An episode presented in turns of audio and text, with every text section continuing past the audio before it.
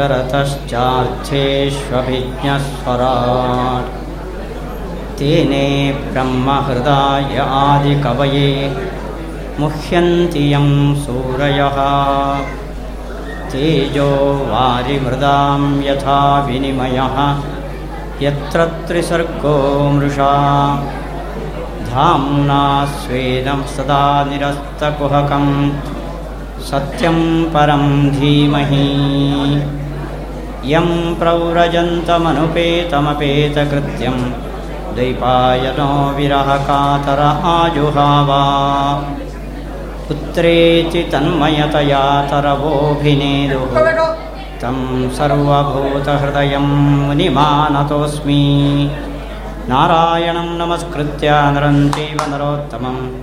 देवीं सरस्वतीं व्यासं ततो जयमुदीरयेत् अभ्रमं भङ्गरहितम् अजडं विमलं सदा आनन्दतीर्थमदनं भजेतापत्रयापहम् आपादमौडिपर्यन्तं गुरूणाम् आकृतिं स्मरेत् तेन विघ्नाः प्रणश्यन्ति ಸಿದ್ಧ್ಯಂತಿ ಚ ಮನೋರಥಾಃ ಶ್ರೀಗುರುಭ್ಯೋ ನಮಃ ಭಾಗವತಕ್ಕೆ ಮತ್ತೊಂದು ಹೆಸರು ಸಾಕ್ಷಾತ್ ಕೃಷ್ಣ ಏವಹಿ ಭಾಗವತ ಅಂದರೆ ಸಾಕ್ಷಾತ್ ಕೃಷ್ಣ. ಹನ್ನೆರಡು ಸ್ಕಂಧದ ಭಾಗವತದಲ್ಲಿ ಕೃಷ್ಣನ ಕಥೆಯನ್ನು ಹೇಳುವ ಭಾಗ ದಶಮ ಸ್ಕಂಧ. ಒಂದು ಸ್ಕಂಧದಲ್ಲಿ ಎರಡು ಭಾಗಗಳನ್ನು ಮಾಡಿಕೊಂಡು ಇಡೀ ಭಾಗವತದಲ್ಲಿ ದೀರ್ಘವಾದ ಸ್ಕಂಧ ಅಂದರೆ ದಶಮ ಸ್ಕಂಧ. ಅಲ್ಲಿಗೆ ಪ್ರಥಮ ಸ್ಕಂಧಾದಿಗಳಲ್ಲಿ ಶ್ರೀಕೃಷ್ಣನ ಕಥೆಯನ್ನು ಸೂಚ್ಯವಾಗಿ ಎಷ್ಟು ಬೇಕೋ ಅಷ್ಟು ಹೇಳಿ ವ್ಯಾಸರು ದಶಮಸ್ಕಂಧದಲ್ಲಿ ಪೂರ್ಣ ಕೃಷ್ಣ ಕಥೆಯನ್ನು ಕೇಳಿದರು. ಪರೀಕ್ಷಿತ್ ರಾಜ ಅನ್ನ ಆಹಾರಾದಿಗಳನ್ನು ಬಿಟ್ಟು ನಿದ್ದೆಯನ್ನೂ ತೊರೆದು ಭಾಗವತವನ್ನು ಶುಕಾಚಾರ್ಯರ ಮುಂದೆ ಕುಳಿತು ಕೇಳು, ಐದನೇ ದಿವಸಕ್ಕೆ ಕೃಷ್ಣನ ಕಥೆ ಆರಂಭ ಆಗಿದೆ. ಅವನು ಹೇಳುವ ಮಾತು ನೋಡಿ, ದ್ರೌಣ್ಯಸ್ಥ ವಿಪೃಷ್ಟಮಿದಂ ಮದಂಗಂ. ಶುಕಾಚಾರ್ಯರೇ ಐದು ದಿವಸ ಊಟ ಇಲ್ಲ, ನಿದ್ರೆ ಇಲ್ಲ, ಆದರೂ ನನಗೆ ಮನಸ್ಸಿಗೆ ಆಯಾಸ ಅಂತ ಅನ್ನಿಸ್ತಾ ಇಲ್ಲ. ನಾನು ಬದುಕಿದ್ದೇ ಶ್ರೀಕೃಷ್ಣನ ಅನುಗ್ರಹದಿಂದ. ದ್ರೌಣಿಯ ಅಶ್ವತ್ಥಾಮನ ಅಸ್ತ್ರ ಗರ್ಭದಲ್ಲೇ ನನ್ನನ್ನು ಕರಕಲು ಮಾಡುವ ಸಂದರ್ಭದಲ್ಲಿ ನನ್ನನ್ನು ಬದುಕಿ ಉಳಿಸಿ ಈ ಪ್ರಪಂಚ ನೋಡುವಂತೆ ಮಾಡಿದ ಆ ದೇವದೇವ ಶ್ರೀಕೃಷ್ಣನ ಕಥೆಯನ್ನು ಹೇಳಿ, ನಿವೃತ್ತ ತರ್ಷೈರುಪಗೀಯಮಾನಂ ನನಗೆ ನಿದ್ದೆ ಇಲ್ಲ, ಆಹಾರ ಇಲ್ಲ ಅಂತ ದೇಹದ ಬಾಧೆನೇ ಅನಿಸ್ತಾ ಇಲ್ಲ. ಕಥೆಯನ್ನು ಹೇಳಿ ಅಂತ ಐದು ದಿವಸ ಅನ್ನ ಆಹಾರ ನಿದ್ರೆಗಳನ್ನು ಬಿಟ್ಟ ಪರೀಕ್ಷಿತ್ ರಾಜ ಶ್ರೀಕೃಷ್ಣನ ಕಥೆಯನ್ನು ಆಸಕ್ತಿಯಿಂದ ಕೇಳೋದಕ್ಕೆ ಕೂತಿದ್ದ ಒಂದು ದಿವಸ ವೈಕುಂಠ ಏಕಾದಶಿ. ಉಪವಾಸ ಮಾಡಿ ಕಥೆ ಕೇಳೋಕ್ಕೆ ಕೂತರೆ ಹತ್ತು ನಿಮಿಷಕ್ಕೊಂದು ಕೈಕಾಲು ಬದಲಾಯಿಸಿಕೊಡ್ಬೇಕು ನಾವು. ಪರೀಕ್ಷಿತ್ ರಾಜ ಎಷ್ಟು ಆಸಕ್ತಿಯಿಂದ ಕೃಷ್ಣನ ಕಥೆಯನ್ನು ಕೇಳಿದ್ದ. ಅದಕ್ಕೋಸ್ಕರ ಕೃಷ್ಣನ ಕಥೆಯನ್ನು ಕೇಳಿದ ಕೂಡಲೇ ಭೇಜೆ ಭಜೆ ಖಗೇಂದ್ರಧ್ವಜ ಪಾದ ಮೂಲಂ ಪರೀಕ್ಷಿತ್ ರಾಜ ನೇರ ಭಗವಂತನ ಬಳಿಗೆ ಹೋದ. ಪರೀಕ್ಷಿತ್ ರಾಜ ಇದೇ ಕಥೆಯನ್ನು ಕೇಳಿ ಅಲ್ಲಿಗೂ ಹೋದ. ಇದೇ ಕಥೆಯನ್ನು ಕೇಳಿ ನಾವು ಹೋಗೋದು ನಮ್ಮ ಮನೆಗೆ ಅಷ್ಟೆ. ಅವನೂ ಕೇಳಿದ್ದ, ನಾವು ಕೇಳ್ತಿದ್ದೇವೆ. ಅವನು ಕೇಳಿದ್ದು ಐದು ದಿವಸ ಉಪವಾಸ, ಅನ್ನ, ಆಹಾರಗಳನ್ನು ಬಿಟ್ಟು ಕೇಳಿದ್ದು. ನಾವು ಒಂದು ದಿವಸ ಉಪವಾಸವನ್ನು ಬಿಟ್ಟು ಮಾಡಿ ಕೇಳಿದ ಕಥೆ. ಭಗವಂತನ ವಿಶೇಷ ಅನುಗ್ರಹ ಅದರಿಂದ ಆಗಲಿ ಅಂತ ಪ್ರಾರ್ಥನೆ ಮಾಡ್ತಾ ಪೂರ್ವಾರ್ಥ ವಸ್ತುತಸ್ತು ಶ್ರೀಕೃಷ್ಣನ ಉಪನಯನದಲ್ಲಿ ನಿಲ್ಲಿಸಿದರು ಅವರು. ಕೃಷ್ಣನಿಗೆ ಉಪನಯನಕ್ಕೆ ಅಂತ ಮುಂಚೆಯೇ ಒಂದು ಮದುವೆಯಾಗಿದೆ. ನೀಲಾದೇವಿಯ ವಿವಾಹ ಕೃಷ್ಣನಿಗೆ ಉಪನಯನಕ್ಕೆ ಅಂತ ಮುಂಚೆ ಆಗಿದೆ.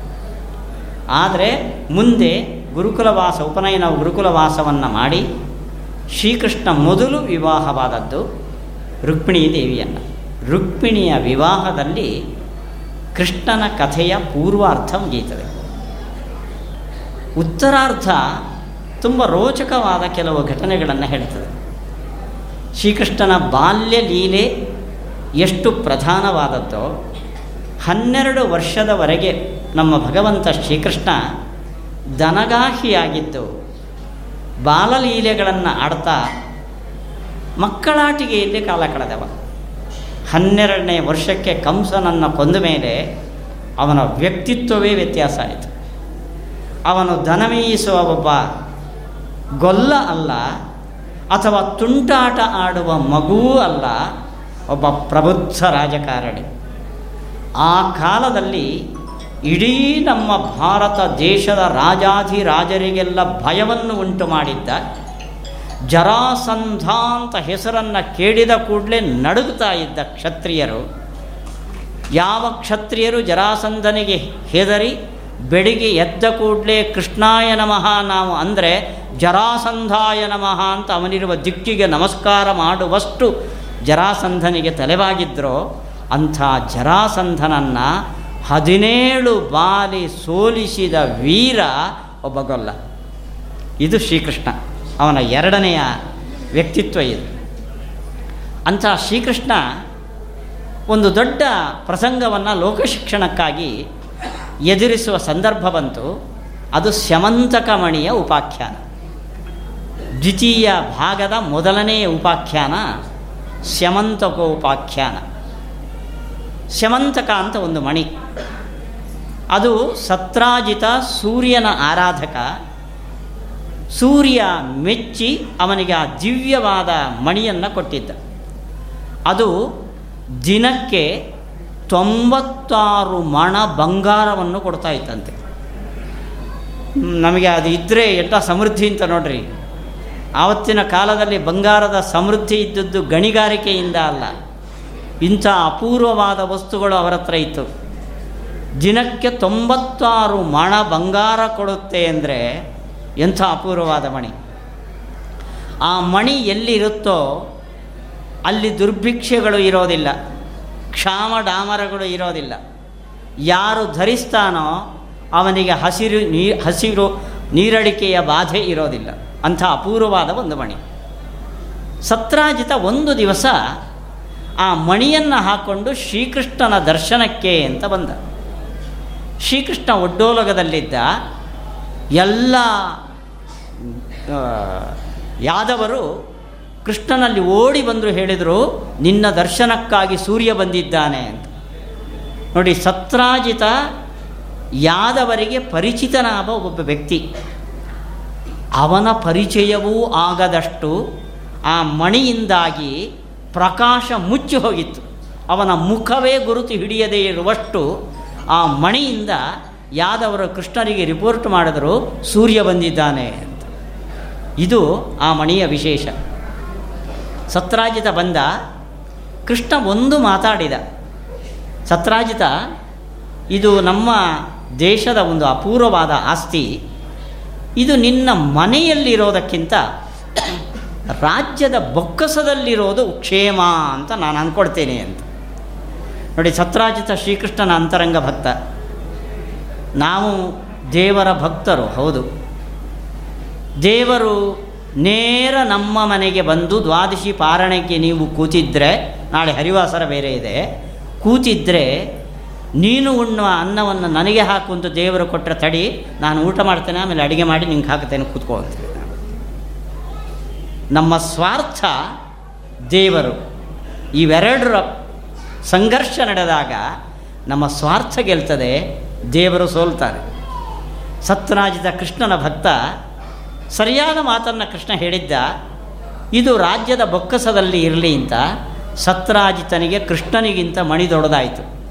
ನಾನು ಕೊಡಲ್ಲ ಅಂದ. ಇಷ್ಟೇ ನಡೆದಿದ್ದು ಪ್ರಸಂಗ ಇದು. ಎಲ್ಲಿವರೆಗೂ ಹೋಯಿತು ನೋಡ್ರಿ. ಸತ್ರಾಜಿತನಲ್ಲಿ ಇದ್ದ ಆ ಸ್ಯಮಂತಕವನ್ನು ಅವನ ತಮ್ಮ ಪ್ರಸೇನ ತಾನು ಕೊರಳಿಗೆ ಹಾಕಿ ಕಾಡಿಗೆ ಬೇಟೆಗೆ ಹೋದ ಸಿಂಹ ಅವನನ್ನು ಆಕ್ರಮಿಸಿತು. ಸಿಂಹದ ಪಾಲಾಯಿತು ಮಣಿ. ಸಿಂಹವನ್ನು ಒಂದು ಕರಡಿ ಕೊಂದಿತು. ಕರಡಿ ಮಣಿ ಹಿಡ್ಕೊಂತು. ನೋಡಿ, ಪ್ರಾಣಿಗಳಿಗೂ ಆಕರ್ಷಕವಾದ ಒಂದು ಮಣಿ ಅದು ಸಮಂತಕ ಮಣಿ. ಅದು ಜಾಂಬವಂತನ ಗುಹೆ ಸೇರಿತು. ಇಷ್ಟಾದಾಗ, ನೋಡಿ, ಸತ್ರಾಜಿತ ಕೃಷ್ಣನ ಭಕ್ತ ಮೆತ್ತಿಗೆ ಮನೆಯೊಳಗೆ ಅಂದ ನನ್ನ ಹತ್ರ ಕೃಷ್ಣ ಮಣಿ ಕೇಳಿದ್ದ, ನಾನು ಕೊಡಲ್ಲ ಅಂದೆ ನನ್ನ ತಮ್ಮ ಹಾಕೊಂಡು ಕಾಡಿಗೆ ಹೋದಾಗ ಅವನನ್ನು ಕೊಲೆ ಮಾಡಿ ಕೃಷ್ಣ ಮಣಿ ಲಪಟಾಯಿಸಿದ್ದಾನೆ. ಇದು ನ್ಯಾಚುರಲ್ ಡೆತ್ ಅಲ್ಲ, ಇದು ಪೊಲಿಟಿಕಲ್ ಡೆತ್ ಅಂತ ಬಣ್ಣ ಹಚ್ಚಿದ ನೋಡಿ ಹೆಂಗಿದೆ ನೋಡಿ, ಕೃಷ್ಣರ ಭಕ್ತ ಒಬ್ಬ ಮಾಡಿದ ಕೆಲಸ ಇದು. ಅವನು ಮನೆಯವಳ ಹತ್ರ ಹೇಳಿದ್ದು, ಮನೆಯವಳು ಪಕ್ಕದ, ಯಾರಿಗೂ ಹೇಳಬೇಡ ಅಂತ ಪಕ್ಕದ ಮನೆಯವಳಿಗೆ ಹೇಳಿದರು. ಇಡೀ ಊರು ಹರಡಿತು. ಕೃಷ್ಣನ ಮೇಲೆ ಮಣಿಕದ್ದ ಅಪವಾದ ಬಂತು. ಇಡೀ ದ್ವಾರಕೆಯನ್ನು ಗಳಿಸಿಕೊಟ್ಟವ ಯಾದವರು? ನೆಲೆಯಿಲ್ಲದೆ ಕಾಡು ಕಾಡಲ್ಲಿ ನೆಲೆಯಿಲ್ಲದೆ ಓಡಾಡ್ತಾ ಇರುವ ಸಂದರ್ಭದಲ್ಲಿ ಕಂಸನನ್ನು ಕೊಂದು ಅವರಿಗೊಂದು ಆಸರೆಯನ್ನು ಮಾಡಿಕೊಟ್ಟವ ಶ್ರೀಕೃಷ್ಣ, ಅಂಥವನು ಒಬ್ಬ ವ್ಯಕ್ತಿಯನ್ನು ಕೊಂದು ಮಣಿಯನ್ನು ಲಪಟಾಯಿಸಿದ ಅನ್ನೋ ಆಪಾದನೆ ಹಾಕಲಿಕ್ಕೆ ಜನ ಹಿಂದೆ ಮುಂದೆ ನೋಡಲಿಲ್ಲ. ಇದು ಜನರ ಸ್ವಭಾವ ಇದು. ಇಷ್ಟಾಯಿತು ಕೃಷ್ಣ ಅಂದ, ಒಂದು ಆಯೋಗವನ್ನು ರಚನೆ ಮಾಡಿದ. ನಾವೆಲ್ಲ ಈ ಮಣಿಯ ಶೋಧನೆಯನ್ನು ಮಾಡೋಣ ಬಂದರು. ಆಯೋಗದ ನಾಲ್ಕಾರು ಸದಸ್ಯರು ಕಾಡಿಗೆ ಹೊರಟರು. ಅಲ್ಲಿ ಪ್ರಸೇನನ ದೇಹ ಸಿಕ್ತು. ಆ ಪ್ರಸೇನನ ದೇಹದ ಮುಂಭಾಗದಲ್ಲಿ ಸಿಂಹದ ಹೆಜ್ಜೆ ಇತ್ತು. ಅನುಸರಿಸಿಕೊಂಡು ಹೋದರು. ಸಿಂಹ ಸತ್ತು ಬಿದ್ದಿದೆ. ಕರಡಿಯ ಹೆಜ್ಜೆ ಸಿಕ್ತು. ಕರಡಿಯ ಹೆಜ್ಜೆಯನ್ನು ಅನುಸರಿಸಿಕೊಂಡು ಹೋದ. ಜಾಂಬವಂತನ ಗುಹೆಯ ಬಳಿಗೆ ಬಂತು. ಅದು. ಈ ಸಂದರ್ಭದಲ್ಲಿ ಒಂದು ಮಾತು ಹೇಳ್ತೇನೆ ನಾನು. ನೀವು ಗುಜರಾತಿಗೆ ದ್ವಾರಕೆಗೆ ಹೋದರೆ ಆ ಜಾಂಬವಂತನ ಗುಹೆ ಒಂದು ಸತಿ ನೋಡಬೇಕು. ನಿಮಗೆ ಜಾಂಬವಂತನ ಗುಹೆ ಅಂದ ಕೂಡಲೇ ಒಂದು ದೊಡ್ಡ ಪರ್ವತ, ಅದರಲ್ಲೊಂದು ಕಪ್ಪು ಕೋಣೆ ಅಂತ ನಿಮಗೆ ಭಾವನೆ ಬರ್ತದೆ ಅಂಥ ಗುಹೆ ಅಲ್ಲ ಇದು.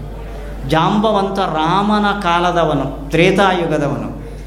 ಕೃಷ್ಣ ಬಂದಿದ್ದು ದ್ವಾಪರದ ಕೊನೆ ಕೊನೆಯಲ್ಲಿ. ಅಲ್ಲಿಗೆ ಎಷ್ಟು ಗ್ಯಾಪ್ ಇದೆ ನೋಡ್ರಿ. ಅಷ್ಟು ದೀರ್ಘಕಾಲ ಬಾಳಿದ ದೃಢ ದೇಹ, ದೃಢ ಕಾಯದವನು ಜಾಂಬವಂತ. ಅವನಿಗೆ ಸಿಂಹ, ಕರಡಿಯ ಗುಹೆಗಳು ಸಾಲದು. ಆ ಗುಹೆ ಹೇಗಿದೆ ಗೊತ್ತೋ? ನೆಲದ ಅಡಿಯಲ್ಲಿದೆ ಅದು. ಪರ್ವತದಲ್ಲಿ ಕೊರೆದ ತೂತಲ್ಲ ಅದು. ನೆಲದ ಅಡಿಯಲ್ಲಿ ಈ ಭವನದಷ್ಟು ವಿಶಾಲವಾದ ಒಂದು ಗುಹೆ. ಒಂದು ಏಣಿ ಹಿಡ್ಕೊಂಡು, ಹಗ್ಗ ಹಿಡ್ಕೊಂಡು ಸರ್ಕಸ್ ಮಾಡಿ ಕೆಳಗಡೆ ಇಳಿಬೇಕು ನೀವು. ಅದು ಜಾಂಬವಂತನ ಗುಹೆ. ಅಲ್ಲಿ ಹೋಗಿ ಶ್ರೀಕೃಷ್ಣ ಕತ್ತಲು, ಶ್ರೀಕೃಷ್ಣ ಶಂಖನಾದ ಮಾಡಿದ ದಾದಿ ಹೆದರುಕೊಂಡು ಜಾಂಬವಂತನಿಗೆ ವಿಷಯ ತಿಳಿಸಿದರು, ಕತ್ತಲೆಯ ಗುಹೆ, ಶ್ರೀಕೃಷ್ಣನ ಜೊತೆ ಯಾದವರು ಅನೇಕ ಏಳೆಂಟು ಜನ ಬಂದಿದ್ದಾರೆ ಸತ್ಯಶೋಧನೆಗೆ. ಒಳಗೆ ಹೋಗೋಣ ಅಂದ ಶ್ರೀಕೃಷ್ಣ. ನಾವು ಯಾರೂ ಬರೋದಿಲ್ಲ, ಒಳಗೆ ಹೋದರೆ ಹಿಂದಕ್ಕೆ ಬರ್ತೀವಿ ಇನ್ನು ಧೈರ್ಯ ಇಲ್ಲ ಅಂತ. ಆಪಾದನೆ ಹಾಕಿದವರು ಯಾದವರು? ಸತ್ಯ ಶೋಧನೆ ಅವರು ಮಾಡಬೇಕಾಗಿತ್ತು. ಕೃಷ್ಣ ಅಂದ, ಒಳಗೆ ಬರುವ ಧೈರ್ಯ ಇಲ್ಲದಿದ್ದರೆ ಇಲ್ಲೇನಿಲ್ಲಿ, ನಾನು ಒಳಗೆ ಹೋಗ್ತೇನೆ ಅಂತ. ಕೃಷ್ಣ ಒಳ ಹೋದ, ಮಣಿಗಾಗಿ ಒಬ್ಬ ಭಕ್ತನಿಗೂ, ಪರಮಾತ್ಮನಿಗೂ ನಿರಂತರ ಇಪ್ಪತ್ತೇಳು ದಿವಸ ಹೋರಾಟ ನಡೆಯಿತು. ಹೊರಗಡೆ ಕೃಷ್ಣನ ಮೇಲೆ ಆಪಾದನೆ ಹೊರಿಸಿದ ಯಾದವರು ಒಂದು, ಎರಡು, ನಾಲ್ಕು, ಐದು, ಏಳು ದಿವಸ ಕಾತರು. ಕೃಷ್ಣ ಕೃಷ್ಣಾರ್ಪಣ ಅಂದ್ಕೊಂಡು ಹೊರಟರು. ಹೇಳಿದ್ರು, ಗುಹೆಗೆ ಹೋಗಿದ್ದಾನೆ ಕೃಷ್ಣ, ತಿರುಗಿ ಬರಲಿಲ್ಲ ಅಂತ. ಇವರಿಗೆ ಕೃಷ್ಣ, ತಂದೆ ತಾಯಿಗೆ ಮಗ, ದುರ್ಗೆಗೆ ಹರಸಿಕೊಂಡರು. ನಮ್ಮ ಮಗ ಕ್ಷೇಮವಾಗಿ ಬಂದರೆ ನಿನಗೆ ದೊಡ್ಡ ಪೂಜಾ ಪುರಸ್ಕಾರವನ್ನು ಮಾಡುತ್ತೇವೆ ಅಂತ. ಅದಕ್ಕೆ ಕೃಷ್ಣ ಕೃಷ್ಣಾರ್ಪಣ ಅಂತಲೇ ಭಾವಿಸಿದವರು ಅವರು. ಇಪ್ಪತ್ತೇಳು ದಿವಸ ಹೋರಾಟದ ನಂತರ ಜಾಂಬವಂತನ ಬೆನ್ನಿಗೆ ಬಲವಾಗಿ ಒಂದು ಗುದ್ದು ಹೊಡೆದ. ಜಾಂಬವಂತನಿಗೆ ರಾಮ ರಾವಣನಿಗೆ ಹೊಡೆದ ಗುದ್ದಿನ ಜ್ಞಾಪಕ ಬಂತು. ರಾಮ ಅಂತ ಹಿಂದೆ ನೋಡ್ತಾನೆ ಕೃಷ್ಣ ರಾಮನಾಗಿ ನಿಂತಿದ್ದಾನೆ. ಎಂಥ ಅಪರಾಧ ಮಾಡಿದ್ದೇನೆ ಅಂತ. ಜಾಂಬವಂತನಿಗೆ ಪಶ್ಚಾತ್ತಾಪ ಆಯಿತು ಕೃಷ್ಣನನ್ನು ಬೇಡಿಕೊಂಡ, ತಪ್ಪು ಮಾಡಿದ್ದೇನೆ. ಕ್ಷಮೆ ಯಾಚಿಸಿ, ಪ್ರಾಯಶ್ಚಿತ್ತವಾಗಿ ಮಣಿಯ ಜೊತೆ ಮಗಳನ್ನು ಶ್ರೀಕೃಷ್ಣನಿಗೆ ಮದುವೆ ಮಾಡಿ ಕೊಟ್ಟ. ಇದು ಎರಡನೇ ಮದುವೆ ಶ್ರೀಕೃಷ್ಣನಿಗೆ. ಜಾಂಬವತಿ ಕಲ್ಯಾಣ ನಡೆದಿದ್ದು ಗುಹೆಯಲ್ಲಿ. ಹುಡುಗಿಯ ಅಪ್ಪ, ವರ, ಹೆಣ್ಣು, ಮೂರೇ ಜನರ ಮಧ್ಯೆ ನಡೆದ ಕೃಷ್ಣನ ವಿವಾಹ ಇದು. ಮಣಿ ಹಿಡ್ಕೊಂಡು ಶ್ರೀಕೃಷ್ಣ ದ್ವಾರಕೆಗೆ ಬಂದ. ಓ ಕೃಷ್ಣ ಕೃಷ್ಣಾರ್ಪಣ ಅಲ್ಲ, ಮದುವೆ ಮಾಡ್ಕೊಂಡು ಬಂದಿದ್ದಾನೆ ಅಂತ ಆಶ್ಚರ್ಯ ಆಯಿತು, ಹರಿಕೆ ತೀರಿಸಿದರು. ಇದು ಇಷ್ಟಾದ ಮೇಲೆ ಶ್ರೀಕೃಷ್ಣ ಸ್ಯಮಂತಕ ಮಣಿಯನ್ನು ಸಭೆ ಕರೆದು, ಸಭೆ ಮಧ್ಯದಲ್ಲಿ ಸತ್ರಾಜಿತನನ್ನು ಆಹ್ವಾನಿಸಿ, ಎಲ್ಲ ಯಾದವ ಪ್ರಮುಖರ ಮುಂದೆ ನನ್ನ ಮೇಲೆ ಅಪವಾದ ಬಂದಿತ್ತು ನಾನು ಸತ್ಯವನ್ನು ಶೋಧಿಸಿದ್ದೇನೆ. ಇಲ್ಲಿ ನಿರಪರಾಧಿ ಅಂತ ಈ ಆಯೋಗದ ಸದಸ್ಯರು ನೋಡಿದ್ದಾರೆ. ಈ ಮಣಿಯನ್ನು ಸತ್ರಾಜಿತನಿಗೆ ಒಪ್ಪಿಸಿದ್ದೇನೆ ಅಂದರು. ಸತ್ರಾಜಿತನಿಗೆ ಹೊಡಿಬೇಕಾಗಿಲ್ಲ, ಬಡಿಬೇಕಾಗಿಲ್ಲ, ಸೆರೆಮನೆಯಲ್ಲಿ ಇಡಬೇಕಾಗಿಲ್ಲ, ಮುಖ ಎತ್ತದಂತೆ ಮಾಡಿದ ಭಗವಂತ. ಇದು ಭಗವಂತ ಕೊಡುವ ಶಿಕ್ಷೆ. ದೈಹಿಕವಾಗಿ ಯಾವ ಹಿಂಸೆಯನ್ನು ಮಾಡಲಿಲ್ಲ. ಅವನು ಮಾಡಿದ ಅಪರಾಧವನ್ನು ನಿನ್ನ ಮುಖ ನೀನು ನೋಡ್ಕೊ ಅಂತ ಕನ್ನಡಿ ಕೊಟ್ಟ ಅವನ ಕೈಯಲ್ಲಿ. ರಾತ್ರಿ ಹಗಲು ಮಗಲಿಲ್ಲ, ಮಲಗಲಿಲ್ಲ ಸತ್ರಾಜಿತ, ನಾನು ತಪ್ಪು ಮಾಡಿದ್ದೇನೆ ಅಂತ ಅನಾವಶ್ಯಕವಾಗಿ ದೇವದೇವ ಶ್ರೀಕೃಷ್ಣನ ಮೇಲೆ ಅಪವಾದ ಹೊರಿಸಿದ್ದೇನೆ. ಕೊನೆಗೆ ತೀರ್ಮಾನ ಮಾಡಿದ, ನನ್ನ ಮಗಳು ಸತ್ಯಭಾಮೆಯನ್ನು ಶ್ರೀಕೃಷ್ಣನಿಗೆ ಮದುವೆ ಮಾಡಿ ಕೊಡ್ತೇನೆ ಅಂತ. ಒಂದು ಮಣಿಯಿಂದ ಎರಡು ಮದುವೆ ಆಯಿತು. ಸತ್ಯಭಾಮೆ ಶ್ರೀಕೃಷ್ಣನ ಮಡದಿಯಾಗಲು ಇದು ಒಂದು ಹಂತಕ್ಕೆ ಇಲ್ಲಿಗೆ ಸ್ಯಮಂತಕಮಣಿಯ ಉಪಾಖ್ಯಾನ ಮುಗೀತು ಇದಾದಮೇಲೆ ಭಾಗವತದಲ್ಲಿ ವೇದವ್ಯಾಸರು ನಿರೂಪಣೆ ಮಾಡ್ತಾರೆ, ಆಗ ಶ್ರೀಕೃಷ್ಣನಿಗೆ ಸುದ್ದಿ ಬಂತು. ಪಾಂಡವರು ಅರಗಿನ ಮನೆಯಲ್ಲಿ ಸುಟ್ಟಿದ್ದಾರೆ. ಅವನು ನಕ್ಕು ನಕ್ಕೆ ಆ ಸುದ್ದಿಯನ್ನು ಸ್ವೀಕಾರ ಮಾಡಿದ. ಗೊತ್ತು, ದೇವದೇವ ಅವನು. ಪಾಂಡವರಿಗೆ ಏನಾಗಿಲ್ಲ. ಅವನು ನೇರ ಕುರುಕ್ಷೇತ್ರಕ್ಕೆ, ಹಸ್ತಿನಪುರಕ್ಕೆ ಹೋದ. ಅಲ್ಲಿಯ ಹಿರಿಯರೆಲ್ಲ ಗಂಗಾ ನದಿಯಲ್ಲಿ ಧರ್ಮರಾಜಂ ತರ್ಪಯಾಮಿ, ಅರ್ಜುನಂ ತರ್ಪಯಾಮಿ, ಭಿ ಕೃಷ್ಣನೂ ನಿತ್ತು ಧರ್ಮರಾಜಂ ತರ್ಪಯಾಮಿ ಅಂತ ಅರ್ಪಣ ಕೊಟ್ಟ ಅಲ್ಲಿದ್ದಾನೆ ಶ್ರೀಕೃಷ್ಣ. ಅಷ್ಟೊತ್ತಿಗೆ ಈ ಸ್ಯಮಂತಕಮಣಿ ಏನು ಮಾಡ್ತು ನೋಡ್ರಿ, ಒಂದು ಅನರ್ಘ್ಯವಾದ ವಸ್ತು ನಮ್ಮ ಮನೆಯಲ್ಲಿ ಇದ್ದರೆ ಎಷ್ಟು ದೊಡ್ಡ ಅನರ್ಥ ಅಂತ. ಇವತ್ತೆಲ್ಲ ಬ್ಯಾಂಕ್ ಲಾಕರಲ್ಲಿ ಹಾಕ್ತೇವೆ ಕೃಷ್ಣ ಅದನ್ನೇ ಹೇಳಿದ, ಇದು ರಾಜ್ಯದ ಲಾಕರಲ್ಲಿರಲಿ, ನಿಮ್ಮ ಮನೆಯಲ್ಲಿ ಬೇಡ ಅಂತ. ಕೃಷ್ಣನ ಮಾತನ್ನು ಕೇಳಲಿಲ್ಲ. ಒಂದು ಅವಾಂತರ ಮಾಡ್ತು ಆ ಮಣಿ, ಎರಡನೇ ಅವಾಂತರ ನೋಡಿ. ಯಾವತ್ತು ಶ್ರೀಕೃಷ್ಣ ದ್ವಾರಕೆಯಲ್ಲಿ ಅನುಪಸ್ಥಿತನಾದನೋ, ಆಗ ಕೃತವರ್ಮ ಶತಧನ್ವ ಅಂತ ಇಬ್ಬರು ಯಾದವರು. ಸತ್ಯಭಾಮೆ ಸ್ಫುರದ್ರೂಪಿ ಹೆಣ್ಣು. ಸತ್ರಾಜಿತನ ಮಗಳಾದ ಅವಳ ಮೇಲೆ ಅನೇಕ ಯಾದವರು ಕಣ್ಣಿಟ್ಟಿದ್ರು. ಅದರಲ್ಲಿ ಇಬ್ಬರು ಇವರು ಶತಧನ್ವ, ಕೃತವರ್ಮ. ನಮಗೆ ಮದುವೆ ಮಾಡಿಕೊಡು ಅಂತ ಕೇಳಿದ್ದ. ನೋಡೋಣ ಅಂದಿದ್ದ ಸತ್ರಾಜಿತ ಇಬ್ಬರಿಗೂ ಕೈ ಕೊಟ್ಟು ಕೃಷ್ಣನಿಗೆ ಮದುವೆ ಮಾಡಿ ಕೊಟ್ಟ ಕೃಷ್ಣ ಅಬ್ಸೆನ್ಸ್ ಅವನ ದ್ವಾರಕೆಯಲ್ಲಿ ಇಲ್ಲ. ಮೋಸ ಮಾಡಿದ್ದಾನೆ ಅಂದ್ಕೊಂಡು ಇದರಲ್ಲಿ ಅಕ್ರೂರನೂ ಸೇರಿದ್ದಾನೆ. ಯಾವ ಅಕ್ರೂರ?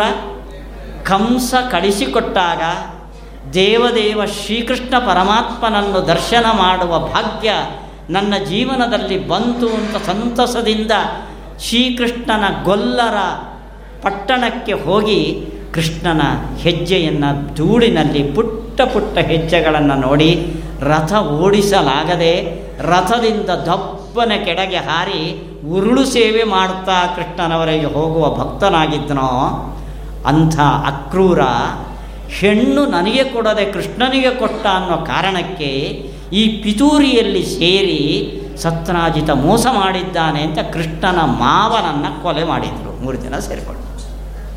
ಇಷ್ಟಾದ ಕೂಡಲೇ ಸತ್ಯಭಾಮೆ ಸ್ವತಃ ಕುದುರೆ ಹಿಡ್ಕೊಂಡು ಹಸ್ತಿನಪುರಕ್ಕೆ ಹೋದಳು ಗಂಡನಿಗೆ ಹೇಳಿದ್ಲು, ಹೆಣ್ಣಿನ ಕಾರಣಕ್ಕೆ ನಮ್ಮ ಅಪ್ಪನ ಕೊಲೆಯಾಗಿದೆ. ಕೂಡಲೇ ಕೃಷ್ಣ ಹೊರ, ಹೊರಟು ಬಂದ. ದ್ವಾರಕೆಗೆ ಬಂದ. ನೋಡಿ ಶ್ರೀಕೃಷ್ಣ ಭಗವದ್ಗೀತೆಯಲ್ಲಿ ಕೊಟ್ಟ ಆಶ್ವಾಸನೆ ನಮಗೆ. ಅನನ್ಯಾಶ್ಚಿಂತಯಂತೋ ಮಾಂ. ಯೇ ಜನಾ ಪರ್ಯುಪಾಸತೆ, ತೇಷಾಂ ನಿತ್ಯಾಭಿಯುಕ್ತಾನಾಂ. ಯೋಗಕ್ಷೇಮಂ ವಹಾಮ್ಯಹಂ.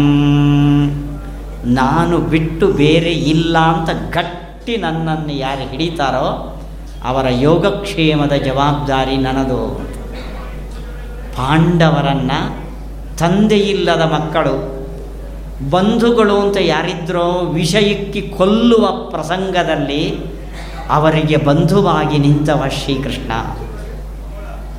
ಅಂಥ ಪಾಂಡವರನ್ನು ಅರಗಿನ ಮನೆಯಲ್ಲಿ ಹಾಕಿ ಬೆಂಕಿ ಕೊಟ್ಟು ಸುಡುವ ಯತ್ನ ಕೌರವರಿಂದ, ಬಂಧುಗಳಿಂದ ನಡೆಯಿತು.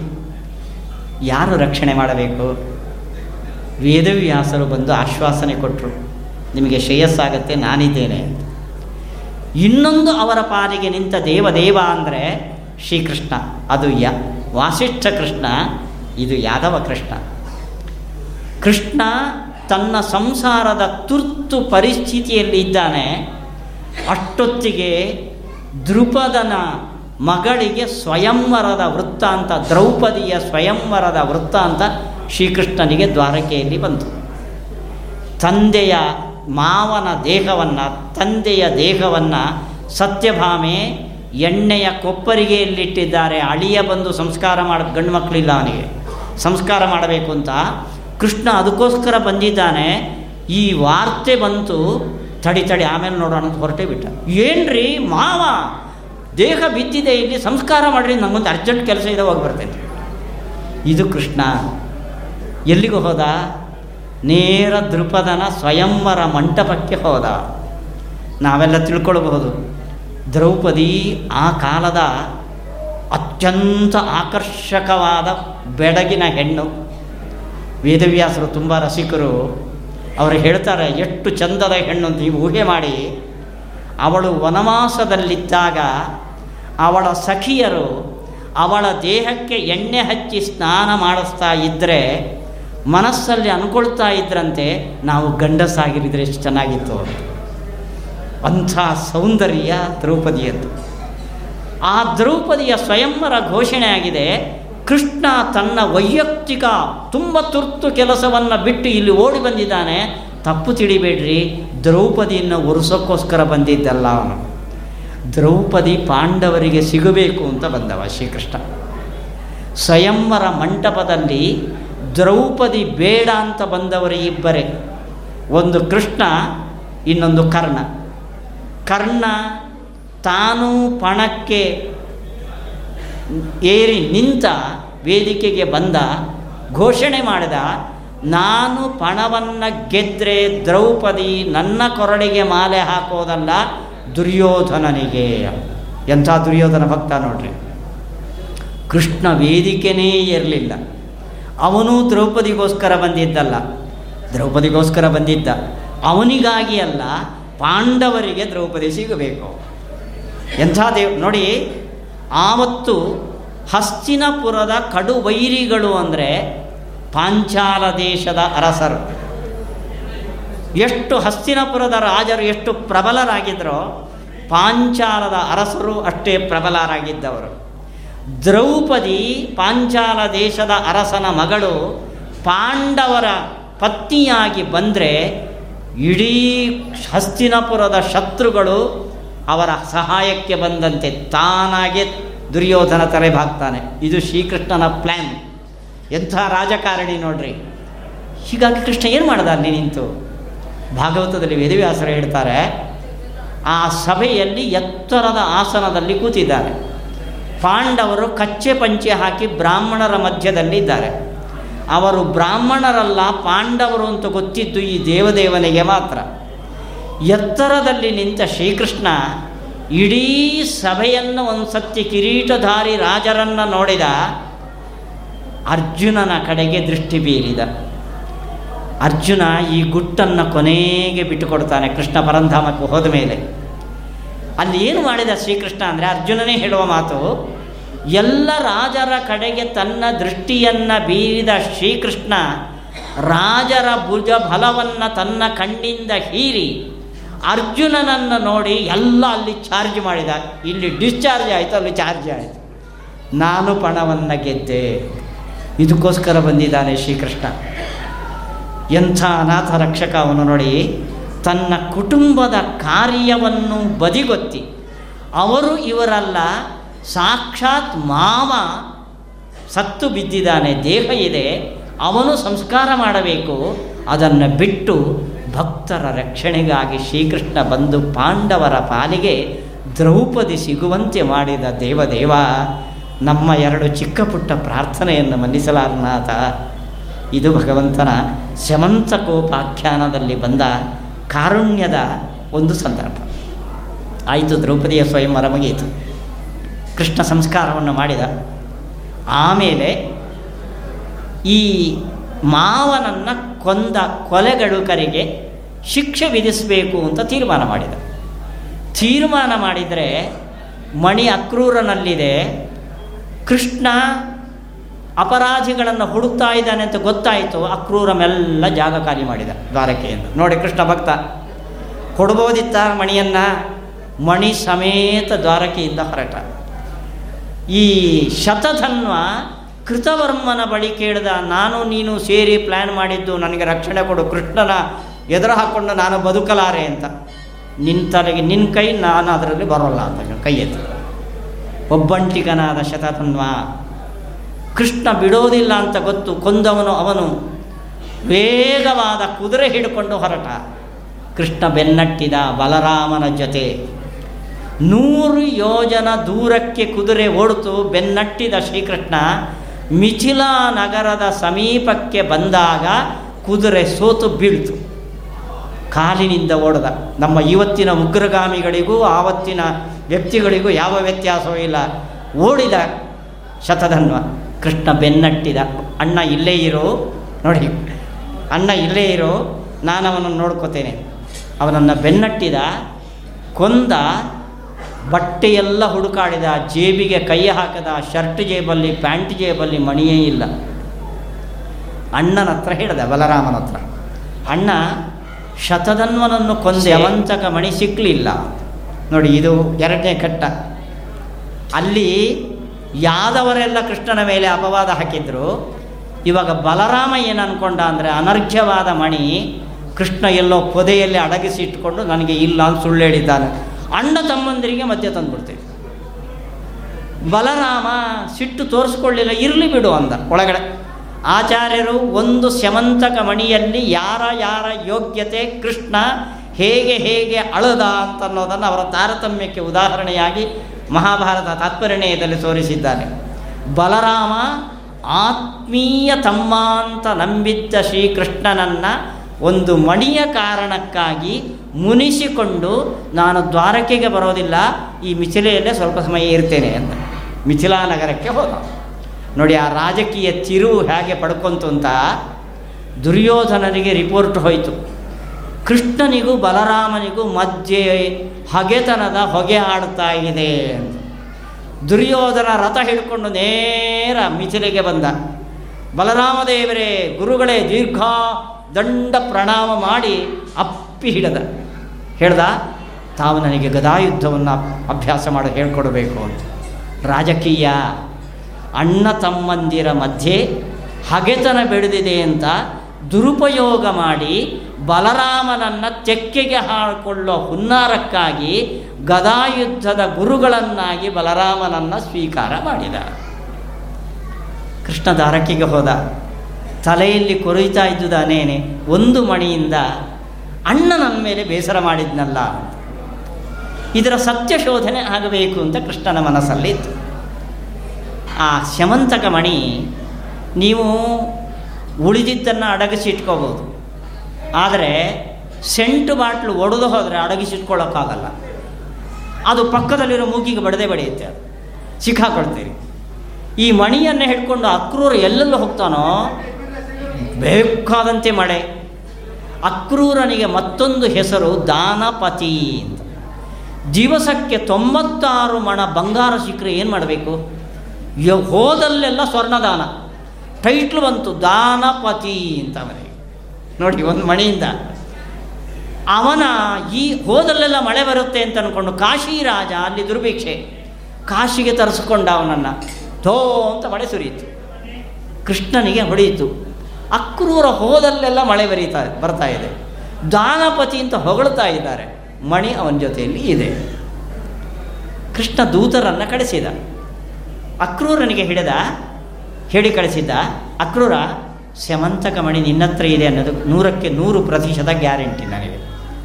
ಆದರೆ ಆ ಒಂದು ಮಣಿಯಿಂದ ನಮ್ಮ ಅಣ್ಣ ತಮ್ಮಂದಿರ ಮಧ್ಯೆ ಒಂದು ಬಿರುಕುಂಟಾಗಿದೆ ದಯವಿಟ್ಟು ದ್ವಾರಕೆಗೆ ಬಂದು ಆ ಮಣಿ ನಿನ್ನಲ್ಲಿದೆ ಅಂತ ನಮ್ಮ ಅಣ್ಣನ ಎದುರುಗಡೆ ಒಂದು ಸತಿ ತೋರಿಸ್ಬೇಕು.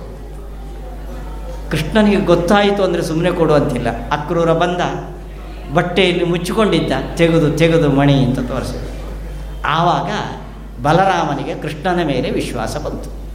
ಬಲರಾಮ ಯಾರು ಅಂತ ಮೂಲರೂಪದಲ್ಲಿ ಗೊತ್ತು ನಿಮಗೆ? ಸದಾ ಭಗವಂತನಿಗೆ ಹಾಸಿಗೆಯಾಗಿ ಅನಾದಿ ಕಾಲದಿಂದ ಸೇವೆ ಸಲ್ಲಿಸುವ ಒಬ್ಬ ನಿಷ್ಠಾವಂತ ಸೇವಕ. ಆದರೂ ಕೃಷ್ಣನ ಮರ್ಮವನ್ನು ತಿಳಿಯೋದಕ್ಕೆ ಸಾಧ್ಯವಾಗದೆ ಕೃಷ್ಣ ಮಣಿಯನ್ನು ಲಪಟಾಯಿಸಿದ್ದ ಅಂತನ್ನೋ ಭಾವನೆ ಅಂಥ ಶ್ರೇಷ್ಠ ವ್ಯಕ್ತಿಗೂ ಬಂತು ಅಂದರೆ ದಿನಾ ಏಕಾದಶಿ ಉಪವಾಸ, ವ್ರತ, ಉಪವಾಸ, ನೇಮ, ನಿಷ್ಠೆಯಿಂದ ಬೆಳೆದು ನಮಗೆ ದೇವರು ಕಷ್ಟ ಕೊಟ್ಟಾಗ ಇಷ್ಟೊಂದು ಮಾಡಿದ್ದೇನೆ, ದೇವರೇ, ನೀನು ಇಷ್ಟು ಕಷ್ಟ ಕೊಟ್ಟಿಯಲ್ಲ, ನಾಳೆಯಿಂದ ಪೂಜೆ ಬಂದು ಅಂತ ಬಾಗಿಲು ಹಾಕಿದರೆ ನಮ್ಮದೇನು ದೊಡ್ಡ ಅಪರಾಧ ಅಲ್ಲ. ಆದರೆ ಹಾಗೆ ಅನ್ಕೋಬೇಡ್ರಿ ಮಾತ್ರ. ಇದು ಶ್ಯಮಂತಕ ಮಣಿಯಿಂದ ಅಣ್ಣ ತಮ್ಮಂದಿರ ಬಿರುಕು ಸರಿಯಾಯಿತು. ಆಮೇಲೆ ಅಕ್ರೂರ. ನೋಡಿ, ಎಷ್ಟು ಆ ಮಣಿಯ ವಾರಸುದಾರ ಯಾರು ಅಂದರೆ ಅದು ಸತ್ರಾಜಿತನ ಮಣಿ ಅದು. ಸತ್ಯಭಾಮಿಯ ಜೊತೆ ಬಂತು. ಅಂದರೆ ಅಳಿಯನಿಗೆ ಸೇರಬೇಕದು. ಆದರೆ ಜಾಂಬವತಿ ಹೇಳ್ತಾರೆ, ಆ ಮಣಿ ನಮ್ಮಪ್ಪನಿಗೆ ಸಿಕ್ಕಿದ್ದು ಅದು, ಜಾಂಬವಂತನಿಗೆ.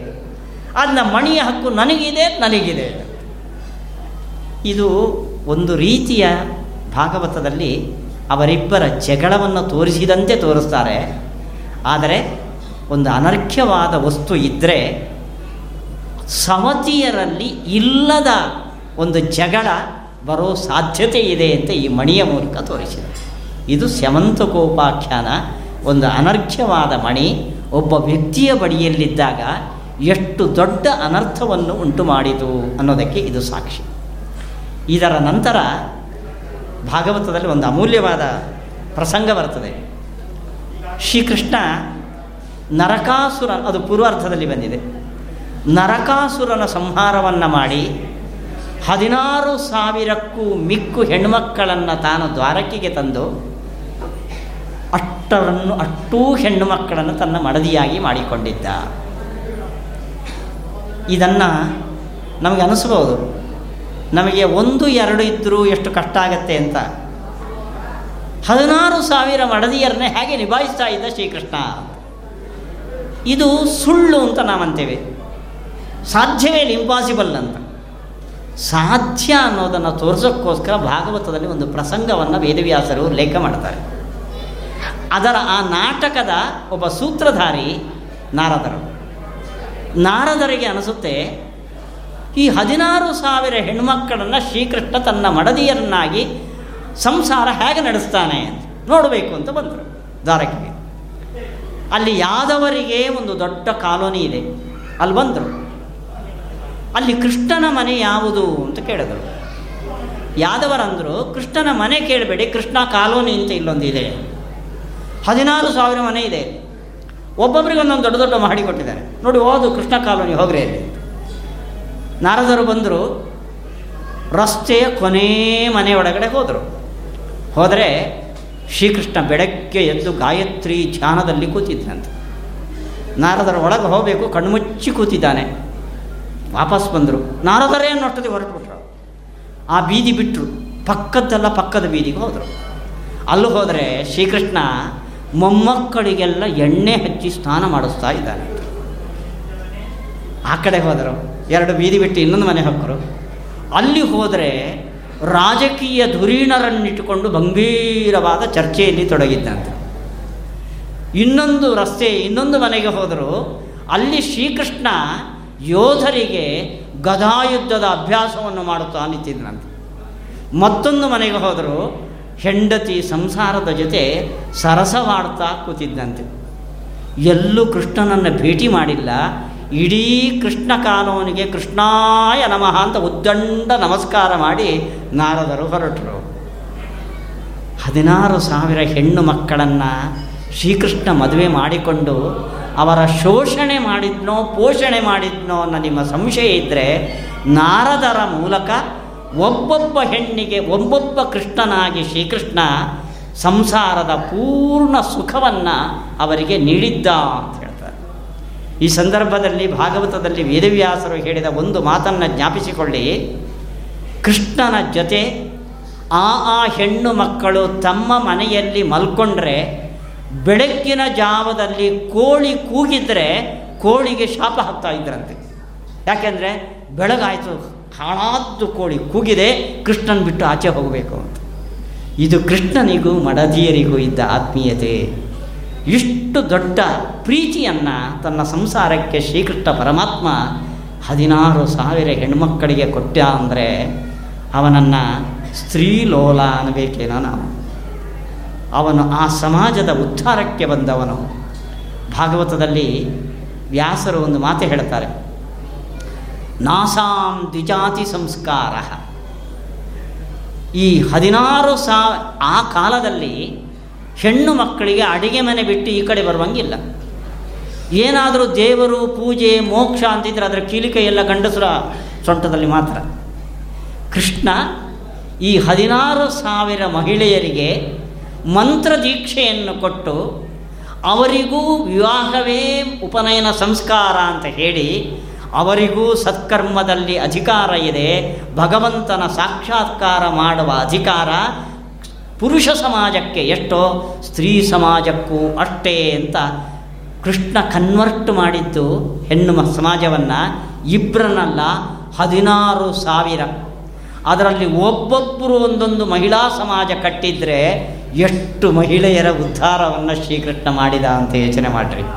ಇದು ಶ್ರೀಕೃಷ್ಣ ಭೂ, ಭೂಮಿಯಲ್ಲಿ ಅವತಾರ ಮಾಡಿ ಮಾಡಿದ ಒಂದು ದೊಡ್ಡ ಉಪಕಾರ ಅಂದರೆ ಸ್ತ್ರೀ ಸಮಾಜಕ್ಕೆ ಸಂಸ್ಕಾರವನ್ನು ಕೊಟ್ಟು ಅವರಿಗೂ ಮೋಕ್ಷದ ಭಗವಂತನ ದರ್ಶನದ ದಾರಿಯಲ್ಲಿ ಒಂದು ಅಧಿಕಾರ ಇದೆ ಅಂತ ತೋರಿಸಿದ. ಇದು ಸ್ತ್ರೀ ಸಮಾಜದ್ದಾಯಿತು. ಇಷ್ಟಾದಮೇಲೆ ಒಂದು ಘಟನೆಯನ್ನು ಉಲ್ಲೇಖಿಸ್ತಾರೆ ಭಾಗವತದಲ್ಲಿ ವೇದವ್ಯಾಸರು. ಶ್ರೀಕೃಷ್ಣ ಒಂದು ದಿವಸ ಒಡ್ಡೋಲಗದಲ್ಲಿ ಕೂತಿದ್ದಾನೆ. ಅವನ ಭಾವಂದಿರು ಭಾವಂದಿರು ಅಂದರೆ ಈ ಹದಿನಾರು ಸಾವಿರ ಹೆಣ್ಣು ಮಕ್ಕಳಿದ್ದಾರಲ್ಲ ಅವರ ಅಣ್ಣ ತಮ್ಮಂದಿರು, ಕ್ಷತ್ರಿಯರು. ಅವರು ಬಂದು ನಿವೇದಿಸಿಕೊಂಡರು ಶ್ರೀಕೃಷ್ಣನಿಗೆ. ನಮ್ಮ ಸಹೋದರರನ್ನೆಲ್ಲ ಜರಾಸಂಧ ಬಂಧನದಲ್ಲಿಟ್ಟಿದ್ದಾನೆ. ಇದುವರೆಗೆ ಸುಮ್ಮನೆ ಇದ್ದವು. ನಾಡ್ದು ಅಮಾವಾಸ್ಯೆ, ಆತ ನಮ್ಮ ಅಣ್ಣ ತಮ್ಮಂದಿರನ್ನು ಭೈರವಿ ಯಾಗ ಮಾಡಿ ಬಲಿ ಕೊಡ್ತಾ ಇದ್ದಾನೆ. ನೋಡಿ, ಮನುಷ್ಯರ ಬಲಿ. ಎಷ್ಟು ಜನ? ಇಲ್ಲಿ ಹದಿನಾರು ಸಾವಿರ ಹೆಣ್ಣುಮಕ್ಕಳಲ್ವಾ ಅಲ್ಲಿ ಜರಾಸಂಧ ಹಿಡ್ಕೊಂಡ ಈ ಹೆಣ್ಣು ಮಕ್ಕಳ ಅಣ್ಣ ತಮ್ಮಂದಿರು ಸಂಬಂಧಿಕರು ಎಷ್ಟು ಜನ ಅಂದರೆ ವೇದವ್ಯಾಸರು ಭಾಗವತದಲ್ಲಿ ಹೇಳ್ತಾರೆ ಇದನ್ನು. ಆಚಾರ್ಯರು ತಾತ್ಪರ್ಯದಲ್ಲಿ ಹೇಳ್ತಾರೆ, ಅಯುತೇ ದ್ವೇ ಶತಾನ್ಯಷ್ಟೌ. ಇಪ್ಪತ್ತು ಸಾವಿರದ ಎಂಟು ನೂರು ರಾಜಕುಮಾರನನ್ನು ತನ್ನ ಬಂಧನದಲ್ಲಿಟ್ಟಿದ್ದ ಜರಾಸಂಧ. ಇದೊಂದು ರಾಜಕೀಯ. ಅದನ್ನು ನಾನು ಹೇಳೋಕ್ಕೆ ಹೋಗೋದಿಲ್ಲ. ಅದು ಆ ಕಾಲದ ರಾಜಕೀಯ ಅದು. ಇವರನ್ನು ನೋಡಿ ಇದೇ ಒಂದು ಭಾರ ಆಯಿತು. ಜರಾಸಂಧ ತೀರ್ಮಾನ ಮಾಡಿದ. ಇವಿಷ್ಟು ಜನ ಇಟ್ಕೊಂಡು ನಾನೇನು ಹಾಕೋದಾ? ಒಂದು ಯಾಗ ಮಾಡೋದು ಅಂತ ತೀರ್ಮಾನ ಮಾಡಿದ. ಆ ಯಾಗದಲ್ಲಿ ಬಲಿಪಶು ಯಾರಂದರೆ ಇಪ್ಪತ್ತು ಸಾವಿರದ ಎಂಟು ನೂರು ರಾಜಕುಮಾರರನ್ನು ಬಲಿ ಕೊಡುವ ತೀರ್ಮಾನವನ್ನು ಜರಾಸಂಧ ಮಾಡಿದ್ದಾನೆ. ನಮ್ಮ ಬಂಧುಗಳು, ಅಣ್ಣ ತಮ್ಮಂದಿರು, ಕೃಷ್ಣ, ನೀನು ರಕ್ಷಣೆ ಮಾಡಬೇಕು. ಆಯಿತು ಒಂದು ಆಶ್ವಾಸನೆ ಕೊಟ್ಟ. ಜರಾಸಂಧನನ್ನು ಹದಿನೇಳು ಬಾರಿ ಸೋಲಿಸಿ ಕಡಿಸಿದವ ಶ್ರೀಕೃಷ್ಣ. ಕೊಲ್ಲಿಲ್ಲ. ಬಲರಾಮ ಕೊಲ್ಲೋದಕ್ಕೆ ಹೊರಟದಾಗಿಯೇ ಕೊಲ್ಲಬೇಡ ಅದು ಬೇರೆಯವರಿಗೆ ಅಂತ ಹೇಳಿದ್ದ. ಅದು ಭೀಮನ ಬಲಿ. ಯಾಕೆಂದರೆ ಜರಾಸಂಧ ಆ ಕಾಲದಲ್ಲಿ ಶೈವರ ಗುಂಪಿನ ಮುಖಂಡ. ಅವನು ಹೇಳಿದಂತೆ ಅಲ್ಲಿರುವ ರಾಜ ಮಹಾರಾಜರು ಪ್ರಜೆಗಳು ಶಿವಭಕ್ತರಾಗಬೇಕು ಹೊರತು ವೈಷ್ಣವ ಭಜನೆಯನ್ನು ಮಾಡಿದರೆ ಇದೆ. ಇದಕ್ಕೋಸ್ಕರ ಇಪ್ಪತ್ತು ಸಾವಿರದ ಎಂಟುನೂರು ರಾಜಕುಮಾರನ ಬಂಧನದಲ್ಲಿಟ್ಟಿದ್ದ ನೋಡಿ, ಒಂದು ಮತೀಯ ಜಗಳ ಅದು. ನಾವು ಭಾಗವತವನ್ನು ನೋಡಿದರೆ ಇವತ್ತಿನ ರಾಜಕಾರಣಕ್ಕೂ, ಆವತ್ತಿನ ರಾಜಕಾರಣಕ್ಕೂ ಎಷ್ಟು ಹೋಲಿಕೆ ಇದೆ. ಒಂದು ಮತೀಯ ಶೈವ ವೈಷ್ಣವ ಜಗಳದಲ್ಲಿ ಇಪ್ಪತ್ತು ಸಾವಿರಕ್ಕೂ ಮಿಕ್ಕು ರಾಜಕುಮಾರರನ್ನು ಯಾಗದ ನೆಪದಿಂದ ಬಲಿ ಕೊಡುವ ಒಬ್ಬ ಕ್ಷತ್ರಿಯ ಇದ್ದ ಅಂದರೆ ಅದು ಜರಾಸಂಧ. ಜರಾಸಂಧ ಉಳಿಬೇಕೋ, ಸಾಯಬೇಕು ಹೇಳಿದೆ. ಕೃಷ್ಣ ಪಾಂಡವರಲ್ಲಿ ರಾಜಸೂಯ, ನೋಡಿ, ಇದರಲ್ಲಿ ಒಂದು ಸ್ವಾರಸ್ಯ ಇದೆ ನೋಡ್ರಿ. ಪಾಂಡವರಿಗೆ ನಾರದರು ಬಂದರು ಹೇಳಿದರು, ನಿಮ್ಮ ತಂದೆಗೆ ಸದ್ಗತಿಯಾಗಿಲ್ಲ ಪಾಂಡವಿಗೆ. ನೀವು ರಾಜಸೂಯ ಯಾಗವನ್ನು ಮಾಡಬೇಕು ಅಂತ ಇದರ ಮರ್ಮ ಆಚಾರ್ಯರು ತಾತ್ಪರ್ಯದಲ್ಲಿ ಹೇಳಿದ್ದಾರೆ. ಕೃಷ್ಣ ಬಂದ ದ್ವಾರಕೆಗೆ. ಕೃಷ್ಣ ನಾರದರು ಹೀಗೆ ಹೇಳಿದ್ದಾರೆ ರಾಜಸೂಯ ಯಾಗ ಮಾಡಬೇಕು ಅಂತ ನಾವು ನಿಶ್ಚಯ ಮಾಡಿದ್ದೇವೆ. ಖಂಡಿತ ಮಾಡಿರಿ ಅಂತ. ನೀನು ನಮ್ಮ ಬೆಂಬಲಕ್ಕೆ ಇದ್ದರೆ ನಾವು ಯಾಗ ಮಾಡ್ತೇವೆ. ಹಾ ಮಾಡಿ ಅಂತ. ನೋಡಿ, ಯಾವ ಪ್ರೋತ್ಸಾಹವನ್ನು ಧರ್ಮರಾಜನಿಗೆ ಕೃಷ್ಣ ಕೊಟ್ಟನೋ ಧರ್ಮರಾಜ ಕೂತ ಕೂಡಲೇ ಅಂದ. ಧರ್ಮರಾಜ ಒಂದು ಮಾತು, ಜರಾಸಂಧ ಇದ್ದಾನೆ. ಹದಿನೇಳು ಬಾರಿ ನಮ್ಮ ಪಟ್ಟಣಕ್ಕೆ ದಾಳಿ ಮಾಡಿ ನಾನು ಸೋತು ಸುಣ್ಣಾಗಿದ್ದೇನೆ ಅವನಿಗೆ. ನೀನು ರಾಜಸೂಯ ಯಾಗ ಮಾಡೋದಾದರೆ ಜರಾಸಂಧನಂಥ ಕ್ಷತ್ರಿಯರನ್ನು ಎದುರಿಸಬೇಕು. ಸಾಧ್ಯವೋ ಅಂತ. ಎಷ್ಟು ಉತ್ಸಾಹದಿಂದ ಎದ್ದು ಧರ್ಮರಾಜ ರಾಜಸೂಯ ಯಾಗದ ನಿರ್ಧಾರವನ್ನು ಘೋಷಣೆ ಮಾಡಿದ್ನೋ ಅಷ್ಟೇ ಗಾಳಿ ಹೋದ ಬೆಲೂನಿನಂತೆ ಕುಸಿದು ಕೂತ. ಕೃಷ್ಣ, ಬೇಡ ನಮಗೆ ರಾಜಕೀಯದ ವ್ಯಾಪಾರನೇ ಬೇಡ. ಭೀಮಸೇನ ಎದ್ದು ನಿಂತ. ಜರಾಸಂಧ ಅಲ್ಲ ಅವನಿಗಿಂತ ನೂರಾರು ಪಟ್ಟು ಹೆಚ್ಚು ಬಲಶಾಲಿಯಾದ ವೀರಾಧಿ ವೀರರೇ ಇರಲಿ, ನನ್ನ ಬಲ ಕೃಷ್ಣನ ಅನುಗ್ರಹ, ರಾಜಸೂಯ ಯಾಗವನ್ನು ನಾನು ನಡೆಸ್ತೇನೆ. ಇದು ಭೀಮಸೇನ, ಅದು ಕೃಷ್ಣ, ಇಬ್ಬರೂ ಸೇರಿದ ಒಂದು ನಾಟಕ. ನೋಡಿ, ಇಲ್ಲೊಂದು ಸಂದೇಶವನ್ನು ಶ್ರೀಕೃಷ್ಣ ಕೊಡ್ತಾನೆ. ರಾಜಸೂಯ ಯಾಗ ನಮ್ಮ ಪವಮಾನ ಹೋಮ, ಆ ಹೋಮ, ಈ ಹೋಮದಂತೆ ಅಲ್ಲ. ರಾಜಸೂಯ ಯಾಗವನ್ನು ಮಾಡುವ ಕ್ರಮದಿಂದ ಮಾಡಿದರೆ ಬ್ರಹ್ಮ ಪದವಿಯಂಥ ಪದವಿ ಸಿಗುವ ಫಲ ಅದಕ್ಕಿದೆ. ಅದಕ್ಕೆ ನಿಜವಾದ ಅರ್ಹತೆ ಉಳ್ಳವನು ಭೀಮಸೇನ. ಇದಕ್ಕಾಗಿ ಧರ್, ಅಲ್ಲಿ ಪವಿತ್ರ ಪಾಣಿಯಾಗಿ ಯಜಮಾನನ ಸ್ಥಾನದಲ್ಲಿ ಕೂಡುವವ ಧರ್ಮರಾಜ. ಅವನು ಕೂತ್ರೆ ಸಂಕಲ್ಪ ಕೃಷ್ಣಾರ್ಪಣ ಧರ್ಮರಾಜ. ಪೂರ್ಣ ಫಲದ ಯೋಗ್ಯತೆ ಅವನಿಗಿಲ್ಲ. ಭೀಮಸೇನನಿಗೆ ಆ ಫಲ ತಗಬೇಕು. ಕೊನೆವರೆಗೂ ಧರ್ಮರಾಜ ಸಂಕಲ್ಪದ ಪೀಠದಲ್ಲಿ ಕೂತವ ನಡೆಯುತ್ತೋ ಇಲ್ವೋ ನಡೆಯುತ್ತೋ ಇಲ್ವೋ ಸಂದೇಹದಲ್ಲೇ ಕೂತವ ಭೀಮಸೇನ ಮೊಡ ಮೊದಲಿಂದಲೂ ಕೃಷ್ಣನ ಅನುಗ್ರಹ ಇದ್ದರೆ ಖಂಡಿತ ನಡೆಯುತ್ತದೆ ಅಂತ ನಿರ್ಧಾರದಲ್ಲಿ ಇದ್ದವನು. ಯಾಗದಲ್ಲಿ ಕೃಷ್ಣಾರ್ಪಣ ಅಂತ ಯಜಮಾನನ ಸ್ಥಾನದಲ್ಲಿ ಕೂತು ನೀರು ಬಿಟ್ಟವ ಧರ್ಮರಾಜ ಯಾಗದ ಪೂರ್ಣ ಫಲ ಹೋಗಿದ್ದು ಭೀಮಸೇನನಿಗೆ. ಒಂದು ಮರ್ಮವನ್ನು ತಿಳಿಸಿಕೊಟ್ಟ ಶ್ರೀಕೃಷ್ಣ ನಾವು ಸತ್ಕರ್ಮವನ್ನು ಮಾಡುವಾಗ ಆಗುತ್ತೋ ಇಲ್ವೋ ಆಗುತ್ತೋ ಇಲ್ವೋ, ಡೌಟಲ್ಲಿ ಮಾಡಿದರೆ ಅಥವಾ ದೇವರಿ, ಎರಡು ಲಕ್ಷದ ಕಾರ್ಯಕ್ರಮ ಹಾಕ್ಕೊಂಡಿದ್ದೀರಿ ಯಜ್ಞ ಯಾಗದ್ದು ಮಗಳ ಮದುವೆ ಬಿಡ್ರಿ, ಯಜ್ಞ ಯಾ, ಇಷ್ಟೊಂದು ವೇಸ್ಟ್ ಮಾಡುತ್ತೇನೆ ಮಾ, ಹಾಕ್ತಾ ಇದ್ದೇನೆ, ದೇವರು ಇದ್ದಾನೋ ಇಲ್ಲೋ ಈ ಡೌಟಲ್ಲಿ ನೀವು ಎರಡು ಲಕ್ಷ ಖರ್ಚು ಮಾಡಿದರೆ ಅದರ ಫಲ ಪೂರ್ಣ ಬರೋದಿಲ್ಲ. ದೇವರು ಇದ್ದೇ ಇದ್ದಾನೆ, ನನ್ನ ತ್ಯಾಗಕ್ಕೆ ಭಗವಂತ ಫಲ ಕೊಟ್ಟೇ ಕೊಡ್ತಾನೆ ಅಂತ ನಿರ್ಧಾರದಿಂದ ಭೀಮಸೇನನ ಥರ ಸತ್ಕರ್ಮದಲ್ಲಿ ನೀವು ತೊಡಗಿದ್ದರೆ ಕರ್ಮದ ಪೂರ್ಣ ಫಲ ನಿಮಗೆ ಬರ್ತದೆ. ನಿಮಗೆ ಪೂರ್ಣ ಫಲ ಬರಬಾರ್ದು ಅಂತ ದೇವರಿಗೆ ಮನಸ್ಸಿದ್ದರೆ ನಿಮಗೆ ಡೌಟ್ ಅವನೇ ಕ್ರಿಯೇಟ್ ಮಾಡ್ತಾನೆ ಒಳಗಡೆ ಕೂತ್ಕೊಂಡು. ಇದು ಈ ರಾಜಸೂಯ ಯಾಗದ ಹಿನ್ನೆಲೆಯಲ್ಲಿ ನಡೆದ ಒಂದು ಮರ್ಮ. ಇದಾಯಿತು. ಭೀಮಸೇನ ಅರ್ಜುನ, ಕೃಷ್ಣ ಮೂವರು ಜರಾಸಂಧ ಯಜ್ಞ ದೀಕ್ಷೆಗಾಗಿ ಕೂತ ಕಾರ್ತಿಕ ಮಾಸದಲ್ಲಿ ಅದು. ಆ ಯಜ್ಞವಾಟಕ್ಕೆ ಹೋದರು, ಮೌನ ವಹಿಸಿದ್ದರು ಜರಾಸಂಧನಲ್ಲಿ ಯುದ್ಧ ಭಿಕ್ಷೆಯನ್ನು ಬೇಡಿದರು. ಯುದ್ಧ ನಡೆಯಿತು ಎಷ್ಟು ದಿವಸ ಯುದ್ಧ? ಹದಿನೈದು ದಿವಸ ಯುದ್ಧ ನಡೆಯಿತಂತೆ ಭೀಮಸೇನರಿಗೂ ಜರಾಸಂಧನೆ. ಆಚಾರ್ಯರು ಹೇಳ್ತಾರೆ, ಮೊದಲು ಮಲ್ಲ ಯುದ್ಧ ಅಲ್ಲ ಮೊದಲು ವಾಗ್ಯುದ್ಧ. ವಾಚಾಜಯತ್ತಂ. ನೋಡ್ರಿ, ಒಬ್ಬ ಕ್ಷತ್ ಶೈವ ಮುಖಂಡನಿಗೂ, ಒಬ್ಬ ವೈಷ್ಣವ ಮುಖಂಡನಿಗೂ, ಭೀಮಸೇನನಿಗೂ ಮೊದಲು ನಡೆದ ವಾಕ್ಯಾರ್ಥ ಅದು. ವಾಕ್ಯಾರ್ಥದಲ್ಲಿ ಈ ಕಡೆ ವೈಷ್ಣವ ಪಕ್ಷವನ್ನು ಸಮರ್ಥನೆ ಮಾಡುವವ ಭೀಮಸೇನ, ಶೈವ ಸ, ಶಿವ ಸರ್ವೋತ್ತಮ ಅಂತ ಸಮರ್ಥನೆ ಮಾಡುವವ ಜರಾಸಂಧ ವೇದಿಕೆಯಲ್ಲಿ ವಾಕ್ಯಾರ್ಥ ನಡೆದು ಮಧ್ಯಸ್ಥನಾಗಿ ಶ್ರೀಕೃಷ್ಣ ನಿಂತು ಜರಾಸಂಧ ಸೋತಿದ್ದಾನೆ ಅಂತ ವಾದದಲ್ಲಿ ಸೋಲಿಸಿದ ಮೇಲೆ ಮುಟ್ಟಿ ಯುದ್ಧ ಶುರುವಾಯಿತು. ಎಷ್ಟು ದಿವಸ?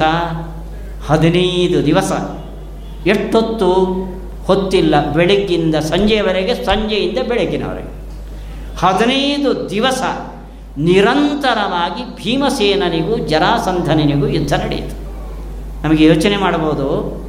ಭೀಮಸೇನ ಜರಾಸಂಧನನ್ನು ಕೊಲ್ಲೋಕ್ಕೋಸ್ಕರ ಹದಿನೈದು ದಿವಸ ತಗೊಂಡ ಅಂದರೆ ಸ್ವಲ್ಪ ಪಡ್ಪೋಷೇನ.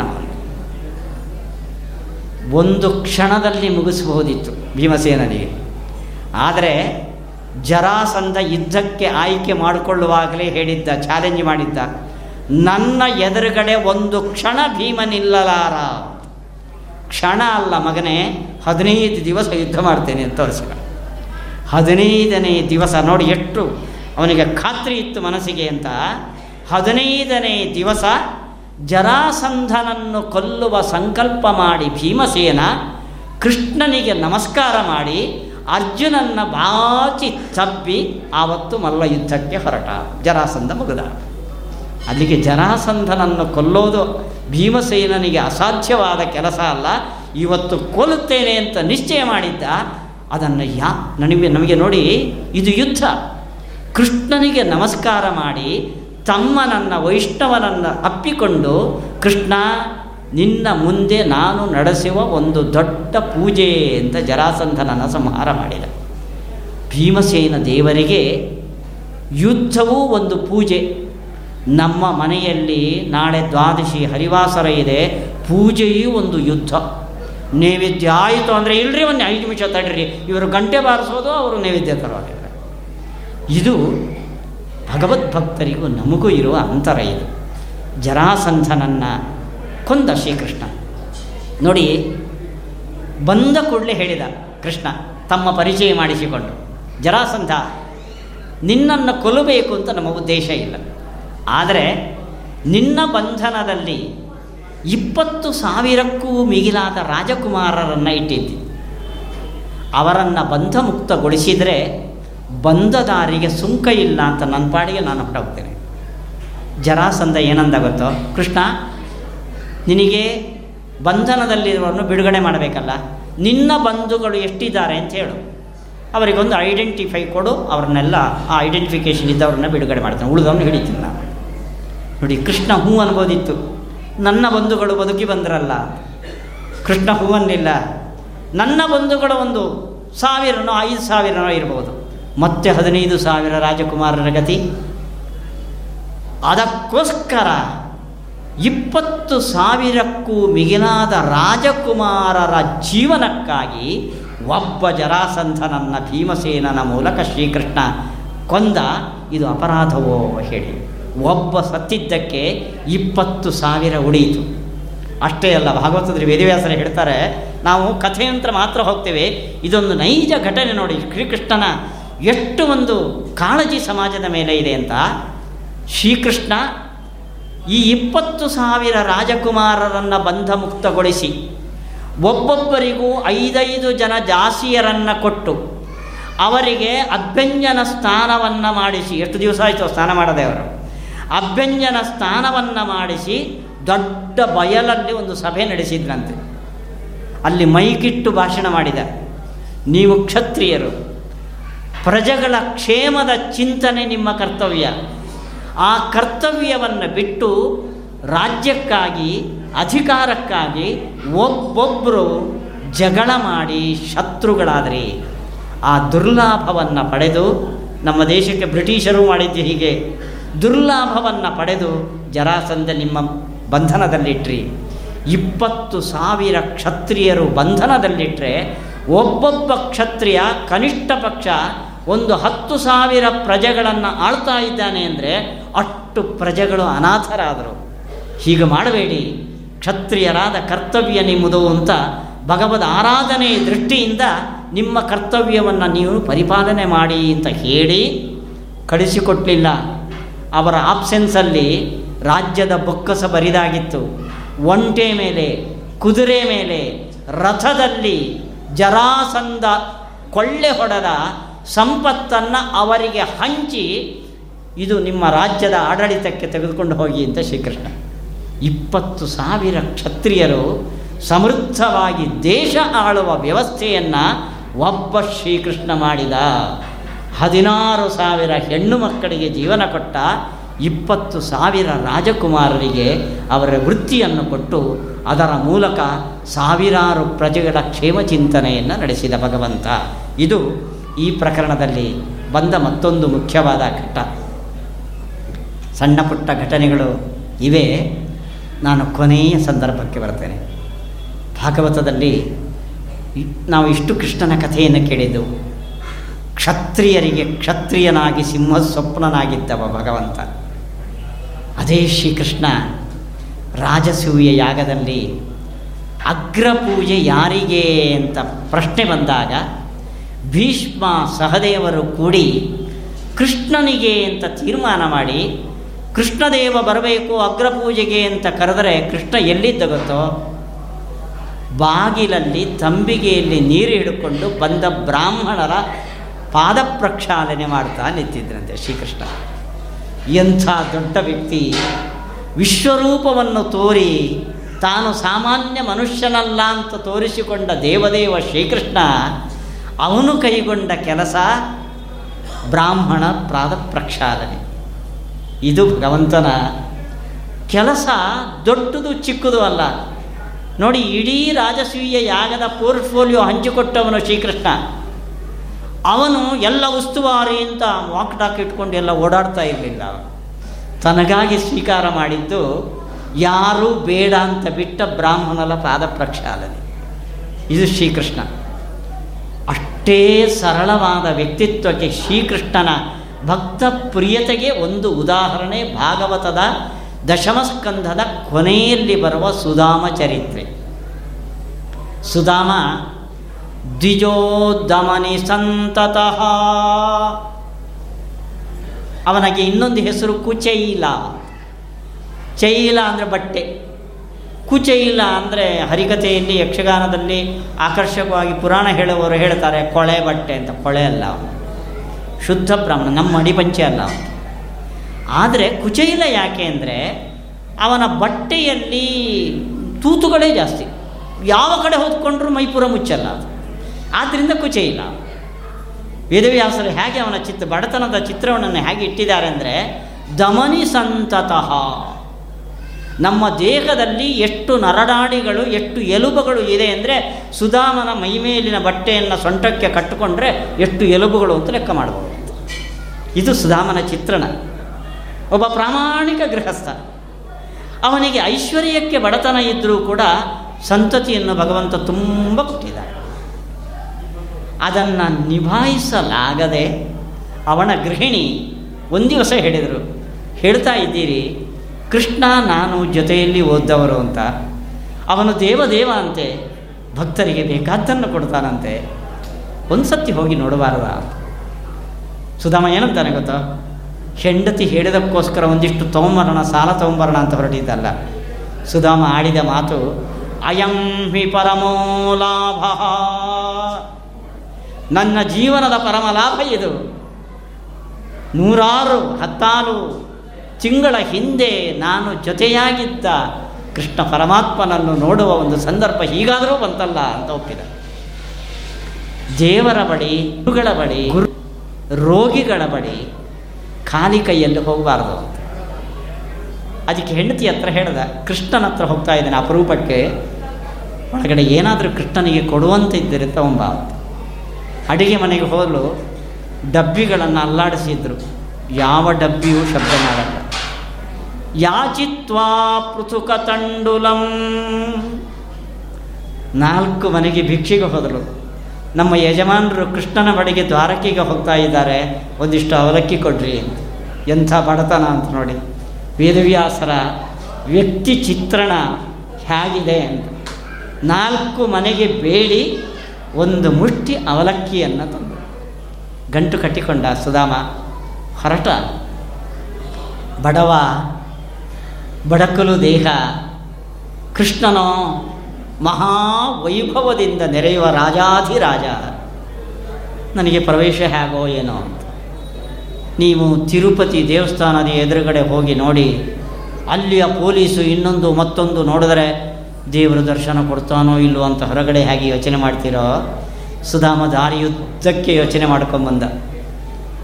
ಕೃಷ್ಣನ ಒಂದು ಮನೆ ಒಳಗೆ ಹೋದ. ಕೃಷ್ಣ ಎದುರುಗಡೆ ಪಡಸಾಲೆಯಲ್ಲಿ, ತನ್ನ ಪತ್ನಿಯ ಜೊತೆಯಲ್ಲಿ ತೂಗು ಮಂಚದಲ್ಲಿ ಕೂತು ಸರಸ ಆಡ್ತಾ ಇದ್ದಾನೆ. ಬಡ ಬ್ರಾಹ್ಮಣ ಬಂದ ಓಡಿ ಹೋಗಿ ಬಾಚಿ ತಪ್ಪಿ ಕೈಯಲ್ಲಿ ಹಿಡ್ಕೊಂಡು ಬಂದು ತಾನು ಕೂತ ಆಸನದಲ್ಲಿ ಈ ಬಡ ಬ್ರಾಹ್ಮಣನನ್ನು ಕೂಡಿಸಿ ಕೆಳಗಡೆ ತಟ್ಟೆ ಇಟ್ಟು ಪಾದಪೂಜೆ ಮಾಡಿ ಷೋಡಶೋಪಚಾರ ಪೂಜೆಯಿಂದ ಉದ್ದಂಡ ನಮಸ್ಕಾರ ಮಾಡಿದ್ದಂತೆ. ಸುಧಾಮ ಅವನಿಗೆ ಪರಿಚಯ ಇದ್ದಿದ್ದು ಹತ್ತಾರು ವರ್ಷಗಳ ಹಿಂದೆ ಗುರುಕುಲದಲ್ಲಿ. ಆವಾಗ ದುರು ಅದು ವಿದ್ಯಾಪೀಠ ಅದು. ದಷ್ಟಪುಷ್ಟವಾದ ದೇಹ ಇತ್ತು ಸುಧಾಮನಿಗೆ. ಆಡಿ ಬೆಳೆದವರು ಅವರು ಇವಾಗಿನ ಸುಧಾಮನಿಗೂ, ಆವಾಗಿನ ಸುಧಾಮನಿಗೂ ಅಜಗಜಾಂತರ ವ್ಯತ್ಯಾಸ ಇದೆ. ನನಗೂ ಭೀಮಸೇನನಿಗೂ ಇದ್ದಂತೆ. ಗುರುತು ಹಿಸ್, ಹಿಡಿದ ಭಗವಂತ ಬಡಕುಲು ದೇಹದ ಬ್ರಾಹ್ಮಣ ಬಂದಾಗ ಯಾರೋ ಬಂದಿದ್ದಾನೆ ಆ ಕಡೆ ತಳ್ಳ್ರಿ ಅಂದಿಲ್ಲಲ್ಲ ದೇವ, ದೇವದೇವ ಭಗವಂತ. ಅಷ್ಟು ಹಳೆಯ ಸ್ನೇಹವನ್ನು ಜ್ಞಾಪಕ ಇಟ್ಟುಕೊಂಡ ಭಗವಂತ ಓಡೋಡಿ ಬಂದು ಬಡ ಬ್ರಾಹ್ಮಣನನ್ನು ಪಲ್ಲಂಕದಲ್ಲಿ ಕೂರಿಸಿ ತನ್ನ ಮಡದಿ ರುಕ್ಮಿಣಿಯ ಕೈಗೆ ಬೀಸಣಿಗೆಯನ್ನು ಕೊಟ್ಟು ತಾನು ಕೆಳಗಡೆ ಪಾದ ಒತ್ತುತ್ತಾ ಕೂತಿದ್ದರೆ ಅರಮನೆಯ ಸೇವಕರು ಕಿಟಕಿಯಲ್ಲಿ ತಲೆ ಹಾಕಿ, ಅಯ್ಯೋ, ಎಂಥ ಬ್ರಾಹ್ಮಣನ ಇವನು? ಈ ಬ್ರಾಹ್ಮಣ, ದರಿದ್ರ, ಭಿಕ್ಷುಕ ಮನೆ ಒಳಗಡೆ ಸೇರಿಕೊಂಡು ಶ್ರೀಕೃಷ್ಣ ಪಾದ ಒತ್ತುತ್ತಾ ಇದ್ದಾನೆ. ಎಂಥ ಮಹಾತ್ಮನಪ್ಪ ಇವನು ಅಂತ ಅನ್ಕೊಂಡ್ರಂತೆ ಇಲ್ಲಿಗೆ ಯೋಚನೆ ಮಾಡಿ ಕೃಷ್ಣನ ವ್ಯಕ್ತಿತ್ವ ಎಷ್ಟು ಸರಳ. ಇಲ್ಲಿಗೆ ನಿಲ್ಲಿಸಲ್ಲ ವೇದವ್ಯಾಸರು ಎಷ್ಟು ನಮ್ಮ ಕಣ್ಣ ಎದುರುಗಡೆ ಆ ಕೃಷ್ಣನ ಉಪಚಾರದ ಚಿತ್ರವನ್ನು ನಮ್ಮ ಮುಂದೆ ಇಡ್ತಾರೆ ಅಂದರೆ, ಆವತ್ತು ರಾತ್ರಿ ಇಡೀ ಇಬ್ಬರು ಸ್ನೇಹಿತರು ಮಲಗಿಲ್ಲ ಅಂತ. ಕೃಷ್ಣ ಎಂಥ ವೈಭವ ಅದು ಬಾಯಿ ಮೂಕ ಬೀಗ ಹೋಗ್ಬಿಟ್ಟಿದ್ದಾನೆ ಸುಧಾಮ, ಕೃಷ್ಣ ಸುಧಾಮ, ಎಷ್ಟು ಚೆನ್ನಾಗಿತ್ತು ಆ ಪಾಠಶಾಲೆಯಲ್ಲಿ ಓದಿದ ದಿವಸಗಳು. ನೀವು ಮನೆಗೆ ಬಂದವರಿಗೆ ಊಟ, ಉಪಚಾರ, ಟೀ, ಕಾಫಿ ಕೊಡೋದು ಬೇಡ. ಇವತ್ತು ಮನೆಗೆ ನೆಂಟರು ಬರೋದೇ ಒಂದು ಭಾರ ಆಗಿರುತ್ತೆ. ಯಾಕೆಂದರೆ ನಮಗೆ ಟಿ ವಿ ಮುಂದೆ ಕೂತ್ಕೊಳ್ಳೋಕ್ಕೆ ಸಿಗೋದು ಅವಕಾಶನೇ ಸಾಯಂಕಾಲ. ಆವಾಗಲೇ ನೆಂಟರು, ಬಂದ್ರಲ್ಲಪ್ಪ ನನ್ನ ಧಾರವಾಗಿ ಹೋಯಿತು ಅಂತ ಶಾಪ ಆಗ್ತೀವಿ ಅಂಥದ್ರಲ್ಲಿ ದೊಡ್ಡ ಕಾರ್ಯಭಾರವನ್ನು ಹೊತ್ತ ಶ್ರೀಕೃಷ್ಣ ರಾತ್ರಿ ಇಡೀ ಸುಧಾಮನ ಜೊತೆ ಗುರುಕುಲದ ಚರಿತ್ರೆಯನ್ನು ಹೇಳ್ತಾ ಸುಧಾಮ, ನಾನು ನೀನು ತುಂಬ ಆತ್ಮೀಯ ಸ್ನೇಹಿತರಾಗಿದ್ದು, ಜ್ಞಾಪಕ ಇದೆಯಾ? ಒಂದು ದಿವಸ ಗುರುಗಳು ಕಟ್ಟಿಗೆ ತರೋಕ್ಕೆ ಅಂತ ಕಾಡಿಗೆ ಕಳಿಸಿದ್ರು. ಜೋರು ಮಳೆ ಬಂತು. ರಾತ್ರಿ ಇಡೀ ನೆನೀತಾ ಕೂತಿದ್ವು. ಗುರುಗಳು ಓಡೋಡಿ ಬಂದರು. ಸುಧಾಮ, ಕೃಷ್ಣ ಅಂತ ಕಿರಿಚಿಕೊಂಡ್ರು. ಬಹಳ ಪಶ್ಚಾತ್ತಾಪ ಪಟ್ಟರು ನೆನಪಿದೆಯಾ ನಿನಗೆ? ಎಂಥ ಭಗವಂತ ಅಂತ ಅನ್ನಿಸ್ತು ಇಷ್ಟು ವರ್ಷಗಳಲ್ಲಾಗಿ ನನ್ನನ್ನು ಗಮನಿಸಿದ್ದೇ ವಿಶೇಷ. ಅಂಥದ್ರಲ್ಲಿ ಆತ್ಮೀಯತೆಯಿಂದ ಹತ್ತಾರು ವರ್ಷಗಳ ಹಿಂದಿನ ಘಟನೆಯನ್ನು ಭಗವಂತ ಜ್ಞಾಪಿಸಿಕೊಡ್ತಾ ಇದ್ದಾನೆ ಅಂದರೆ ಎಷ್ಟು ಕರಗಬೇಕು ಆ ಬ್ರಾಹ್ಮಣ ಅಂತ ಯೋಚನೆ ಮಾಡಿ ಈ ಶ್ರೀಕೃಷ್ಣನ ಮನೆಯ ಅಂತಃಪುರದ ವೈಭವ, ಆ ದಾಸದಾಸಿಯರು ಅಲ್ಲಿರುವ ಬಂಗಾರಮಯವಾದ ಗೋಡೆ ಕಂಬಗಳು, ಇಷ್ಟಾದ ಕೂಡಲೇ ಕೃಷ್ಣ ಹೇಳಿದ ನಾನು ನೀನು ಅಪರೂಪಕ್ಕೆ ಬಂದವ, ಏನಾದರೂ ತೊಗೊಂಬಂದಿರಬೇಕಲ್ಲ? ಕೃಷ್ಣ ಅಂತ ಏನಿಲ್ಲ ಏನಿಲ್ಲ ಅಂತಿದ್ದ ನಾವು. ಆ ದೃಶ್ಯವನ್ನೇ ಕೊಟ್ಟಿದ್ದಾರೆ ಅವನು. ಅವನು ಬಟ್ಟೆಯನ್ನು ಒಳಗಡೆ ತುರ್ಕೊಂಡು ತುರ್ಕೊಂಡು ಅವನು ತಂದಿತ್ತು ಇಷ್ಟು ಪುಡಿ ಅವಲಕ್ಕಿ. ಕೃಷ್ಣನ ವೈಭವ ಏನು? ಅವನ ಮುಂದೆ ಈ ಪುಡಿ ಅವಲಕ್ಕಿಯನ್ನು ಈ ಬಡ ಬ್ರಾಹ್ಮಣ ಕೊಡಬೇಕಲ್ಲ. ನಾಚಿಗೆ ಆಯಿತು ಅವನಿಗೆ. ಒಳಗಡೆ ತುರುಕೊಂಡ ಕೃಷ್ಣ ಹಿಡಿದು ಹೇಳ್ದ ಸೆರೆಗು. ಅವಲಕ್ಕಿಯ ಗಂಟು ಸಿಕ್ತು. ಬಿಚ್ಚಿದ. ಕೈಗೆ ಹಾಕ್ಕೊಂಡ ಒಂದು ತುತ್ತು ಅವಲಕ್ಕಿಯನ್ನು ಶ್ರೀಕೃಷ್ಣ ತಿಂದ ಇನ್ನೊಂದು ತುತ್ತು ತಿನ್ನಬೇಕು ಓಡಿ ಬಂದು ಕೃಷ್ಣನ ಕೈ ಹಿಡಿದಳು ರುಕ್ಮಿಣಿ. ಅವಳು ಹೇಳೋ ಮಾತು, ಏತಾವತಾರಂ ಗೋವಿಂದ ಸರ್ವ ಸಂಪತ್ ಸಮೃದ್ಧಯೇ. ಕೃಷ್ಣ, ಭಕ್ತ ತಂದ ಅವಲಕ್ಕಿಯ ಒಂದು ತುತ್ತನ್ನು ನೀನು ಹಿಡಿದಿದ್ದಿ, ಅವನ ಜೀವನಕ್ಕೆ ಸಾಕು. ಇನ್ನೊಂದು ತುತ್ತು ನೀನು ತಿಂದರೆ ರುಕ್ಮಿಣಿ ನಾನು ಲಕ್ಷ್ಮಿ, ಅವನ ಮನೆಯಲ್ಲೇ ನಾನು ಬಿದ್ದಿರಬೇಕಾದ ಪರಿಸ್ಥಿತಿ ಬರುತ್ತೆ, ತಿನ್ಬೇಡ. ಭಗವಂತನಿಗೆ ಕೃಷ್ಣನೇ ಹೇಳ್ತಾನೆ, ಪತ್ರಂ ಇಲ್ಲಿದೆ ಗೀತೆಯ ಮಾತು. ಪತ್ರಂ ಪುಷ್ಪಂ ಫಲಂ ತೋಯಂ. ಈ ಬ್ರಹ್ಮಾಂಡದ ನಾಯಕನಾದ ಭಗವಂತನ ಹೊಟ್ಟೆಯನ್ನು ತುಂಬಿಸುವ ಸಾಮರ್ಥ್ಯ ನಮಗಿಲ್ಲ. ನೀವು ಹಬ್ಬದ ಅಡಿಗೆ ಅಂತ ಎಷ್ಟು ಪಾಯಸ ಮಾಡಿರಿ ಎಷ್ಟು ಲಡ್ಡು ಚಕ್ಕಲಿ ಮಾಡಿರಿ. ನೀವು ಮಾಡೋದೆಲ್ಲ ಮನೆಯಲ್ಲಿ ನಾವು ನಾಲ್ಕು ಜನ ಇದ್ದಾರೆ, ಇದ್ದೇವೆ. ದಿನಕ್ಕೆ ಎರಡೆರಡು, ಒಂದು ವಾರ ಒಟ್ಟು ಐವತ್ತು ಚಕ್ಕುಲಿ. ಅದನ್ನು ಆ ಲೆಕ್ಕಾಚಾರ ಇಟ್ಟೇ ದೇವರ ಸಮರ್ಪಣೆ ಹೇಳು. ಒಂದು ವೇಳೆ ನೀವು ದೇವರ ಸಮರ್ಪಣೆ ಮಾಡುವಾಗ ಕೃಷ್ಣಾಷ್ಟಮಿ ದಿವಸ ಕಣ್ಣು ಮುಚ್ಚಿಕೊಂಡು ಎರಡು ಚಕ್ಕುಲಿ ದೇವರು ತಿಂದರೆ, ಅಯ್ಯೋ, ಎರಡು ಕಮ್ಮಿ ಆಯ್ತಲ್ಲ ದೇವರಿಗೆ ಸಮರ್ಪಣೆ ಇಟ್ಟಿದ್ದು ನಾವು. ದೇವರಿಗೆ ನಿಮ್ಮ ಉಂಡೆ, ಚಕ್ರಿ, ರಾಶಿ ರಾಶಿ ನೈವೇದ್ಯಗಳ ಅವಶ್ಯಕತೆ ಇಲ್ಲ. ಅವನು ಹೊಟ್ಟೆ ತುಂಬಬೇಕು ಅಂತ ನಿಮ್ಮಲ್ಲಿ ಬಯಸಿದರೆ ಅವನ ಹೊಟ್ಟೆ ತುಂಬಿಸುವ ಸಾಮರ್ಥ್ಯವೂ ನಮಗಿಲ್ಲ. ಸುಧಾಮ ಕೊಟ್ಟ ಒಂದು ತುತ್ತು ಅವಲಕ್ಕಿಯನ್ನು ತಿಂದ ಭಗವಂತ ಜೀವನ ಪರ್ಯಂತ ಮತ್ತೊಬ್ಬರ ಬಳಿ ಹೋಗಬಾರದು. ಜನ್ಮ ಜನ್ಮಾಂತರಕ್ಕೆ ಬೇಕಾಗುವ ಸಂಪತ್ತನ್ನು ಭಗವಂತ ಅವನಿಗೆ ನೀಡಿದ. ನೀಡಿದ ವೇದವ್ಯಾಸರು ಹೇಳ್ತಾರೆ, ಆವತ್ತು ಭಗವಂತ ಕೃಷ್ಣ ಸುಗ್ರಾಸ ಭೋಜನವನ್ನು ಹಾಕಿದ. ವೇದವ್ಯಾಸರು ಹೇಳ್ತಾರೆ, ಭೋಜನ ಹಾಕಿದ ಬ್ರಾಹ್ಮಣ ಬಂದಿದ್ದಾನೆ, ಪಾದ ಪೂಜೆ ಮಾಡಿದ್ದಾನೆ, ಒಂದು ನೂರು ರೂಪಾಯಿ ದಕ್ಷಿಣೆ ಕೊಡಬೇಕಲ್ಲ. ದಕ್ಷಿಣೆನೂ ಕೊಟ್ಟಿಲ್ಲ ಅಂತ. ಏನು ಮಾಡ್ತಾನೆ ನೋಡೋಣ. ಕೃಷ್ಣ, ಈ ಕೃಷ್ಣನ ಈ ಆದರ ಆತಿಥ್ಯವನ್ನು ನೋಡಿ ಅವನು ಬಂದಿದ್ದು ಹೆಂಡತಿಯ ಒತ್ತಾಯದಿಂದ. ಏನಾದರೂ ತೊಗೊಂಬನ್ರಿ ಅಂತ. ಇವನ ಆತ್ಮೀಯತೆಯನ್ನು ನೋಡಿ ಸುಧಾಮ ಯಾವ ಬಾಯಲ್ಲಿ ಹೇಳಬೇಕಾದ್ರೆ ಏನು ಬಂದ್ರಿ ಅಂತ ಕೃಷ್ಣ ಕೇಳಿದರೆ, ಏನಿಲ್ಲ ನಿನ್ನ ದರ್ಶನ. ಏನು ಬಂದ್ರಿ ಅಂತ ಹೇಳಿದ್ದಕ್ಕೆ ಕೃಷ್ಣ, ಸಂಸಾರದಲ್ಲಿ ತುಂಬ ಕಷ್ಟ ಇದೆ, ಒಂದು ಐನೂರು ರೂಪಾಯಿ ಸಾಲ ಕೊಡು ಅಂತ ಕೇಳಿದ್ದಿದ್ರೆ ಕೃಷ್ಣನ ಸ್ನೇಹದ ಮುಂದೆ ಸುಧಾಮ ಎಷ್ಟು ಚಿಕ್ಕವನಾಗ್ತಿದ್ದ ನೋಡಿ. ಅಷ್ಟು ಆತ್ಮೀಯತೆಯನ್ನು ತೋರಿ ಸುಧಾಮನ ಬಾಯಿ ಕಟ್ಟಿಸಿದ್ದ. ಅವನು ಬಂದಿದ್ದು ಹೆಂಡತಿಯ ಒತ್ತಾಸೆಯಿಂದ ದ್ರವ್ಯವನ್ನು ಬೇಡಿ ತಗೊಂಡೋಗಬೇಕು ಅಂತ. ಕೃಷ್ಣನ ಈ ಸರಳತನವನ್ನು, ಆತಿಥ್ಯವನ್ನು ನೋಡಿದ ಸುಧಾಮ ಒಂದು ಪುಡಿಗಾಸನ್ನೂ ಕೇಳಲಿಲ್ಲ. ದಕ್ಷಿಣೆಯನ್ನೂ ಊಟದಲ್ಲಿ ಕೊಟ್ಟಿಲ್ಲ ಶ್ರೀಕೃಷ್ಣ. ದಕ್ಷಿಣೆ ಕೊಡು ಅಂತ ಈ ಬ್ರಾಹ್ಮಣನೂ ಕೇಳಲಿಲ್ಲ. ಮರುದಿವಸ ಹೊರಟ. ಹೊರಡುವಾಗಲೂ ಬಾಯಿ ಬಿಡಲಿಲ್ಲ. ಕೃಷ್ಣ ಸುಧಾಮ ಅಲ್ಲ. ಅವನಿಗೇನು ಕೊಡಬೇಕು ಕೊಟ್ಟಿದ್ದಾನೆ ಶ್ರೀಕೃಷ್ಣ. ದಾರಿಯಲ್ಲಿ ಹೋಗ್ತಾ ಯೋಚನೆ ಮಾಡ್ತಾನೆ ಸುಧಾಮ. ಸದ್ಯ ಪತ್ನಿಯ ಒತ್ತಾಯಕ್ಕೆ ಸಂಸಾರದ ತಾಪತ್ರೆಯ ನೀಗೋಕ್ಕೆ ನಾನು ಬಂದಿದ್ದೇನೆ. ಬಾಯಿಯಿಂದ ಕೃಷ್ಣನಲ್ಲಿ ಸಾಲ ಕೇಳಿ ಚಿಕ್ಕವನಾಗಿಲ್ಲ ಇದು ಭಗವಂತನ ದಯೆ ಅಂತ. ಕ್ವಾಹಂ ದರಿದ್ರ ಪಾಪೀಯಾಂ ಕ್ವ ಕೃಷ್ಣ ಶ್ರೀನಿಕೇತನಃ. ದರಿದ್ರನಾದ ಪಾಪಿಯಾದ ನಾನೆಲ್ಲಿ ಕ್ವ ಕೃಷ್ಣ ಶ್ರೀನಿಕೇತನ.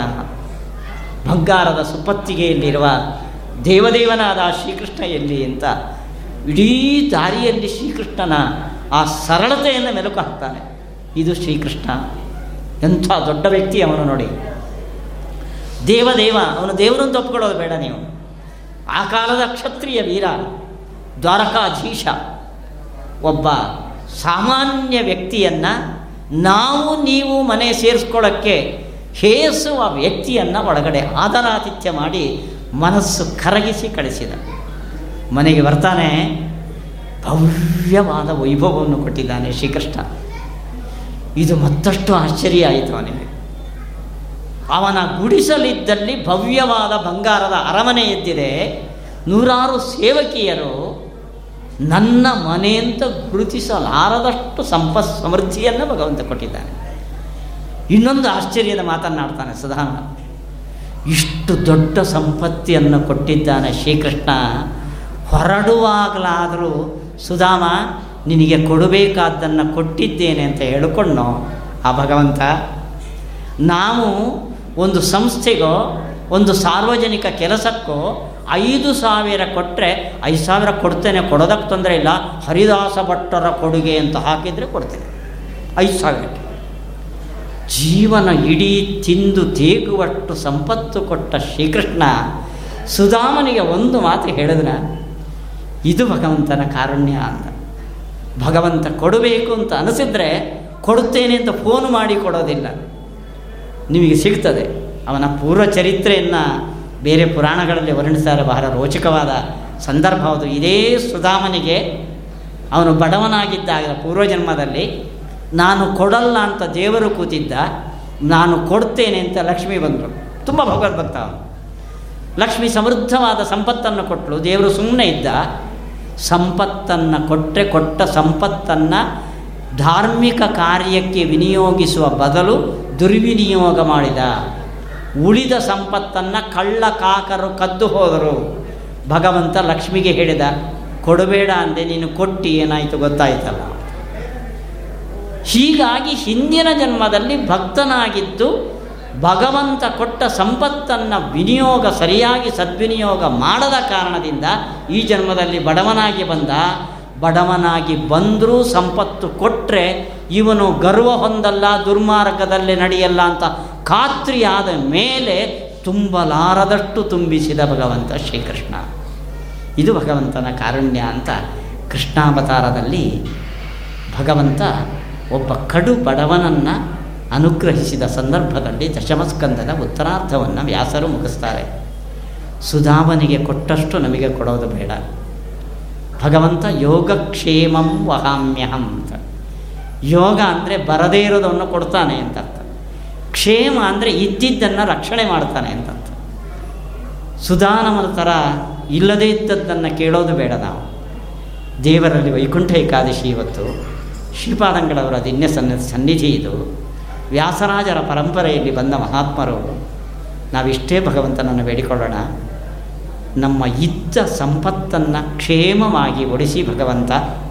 ಆ ಸಂಪತ್ತು ಸುಧಾಮನ ಥರ ಸದ್ವಿನಿಯೋಗವಾಗುವಂತೆ ಮಾಡಿಸಿ, ದೇಹಕ್ಕೆ ಆರೋಗ್ಯವನ್ನು ಕೊಟ್ಟು ಭಗವಂತನ ಕೈಕರ್ಯ, ಕೈಂಕರ್ಯವನ್ನು ನಾವು ಕೊನೆಯವರೆಗೂ ಮಾಡುವಂತೆ ಭಗವಂತ ಅನುಗ್ರಹಿಸುವಂಥ ಮಧ್ವಾಂತರ್ಗತ ಗೋಪಾಲಕೃಷ್ಣನಿಗೆ ನಾವು ಪ್ರಾರ್ಥನೆ ಮಾಡ್ತಾ ನಾನು ನನ್ನ ಮಾತನ್ನು ಕೃಷ್ಣನಿಗೆ ಅರ್ಪಿಸ್ತಾ ಇದ್ದೇನೆ ಶ್ರೀಕೃಷ್ಣಾರ್ಪಣ ಕೃಷ್ಣಾಯ ವಾಸುದೇವಾಯ ದೇವಕೀನಂದನಾಯ ಚ ನಂದಗೋಪಕುಮಾರಾಯ ಗೋವಿಂದಾಯ ನಮೋ ನಮಃ. ಶ್ರೀಕೃಷ್ಣ.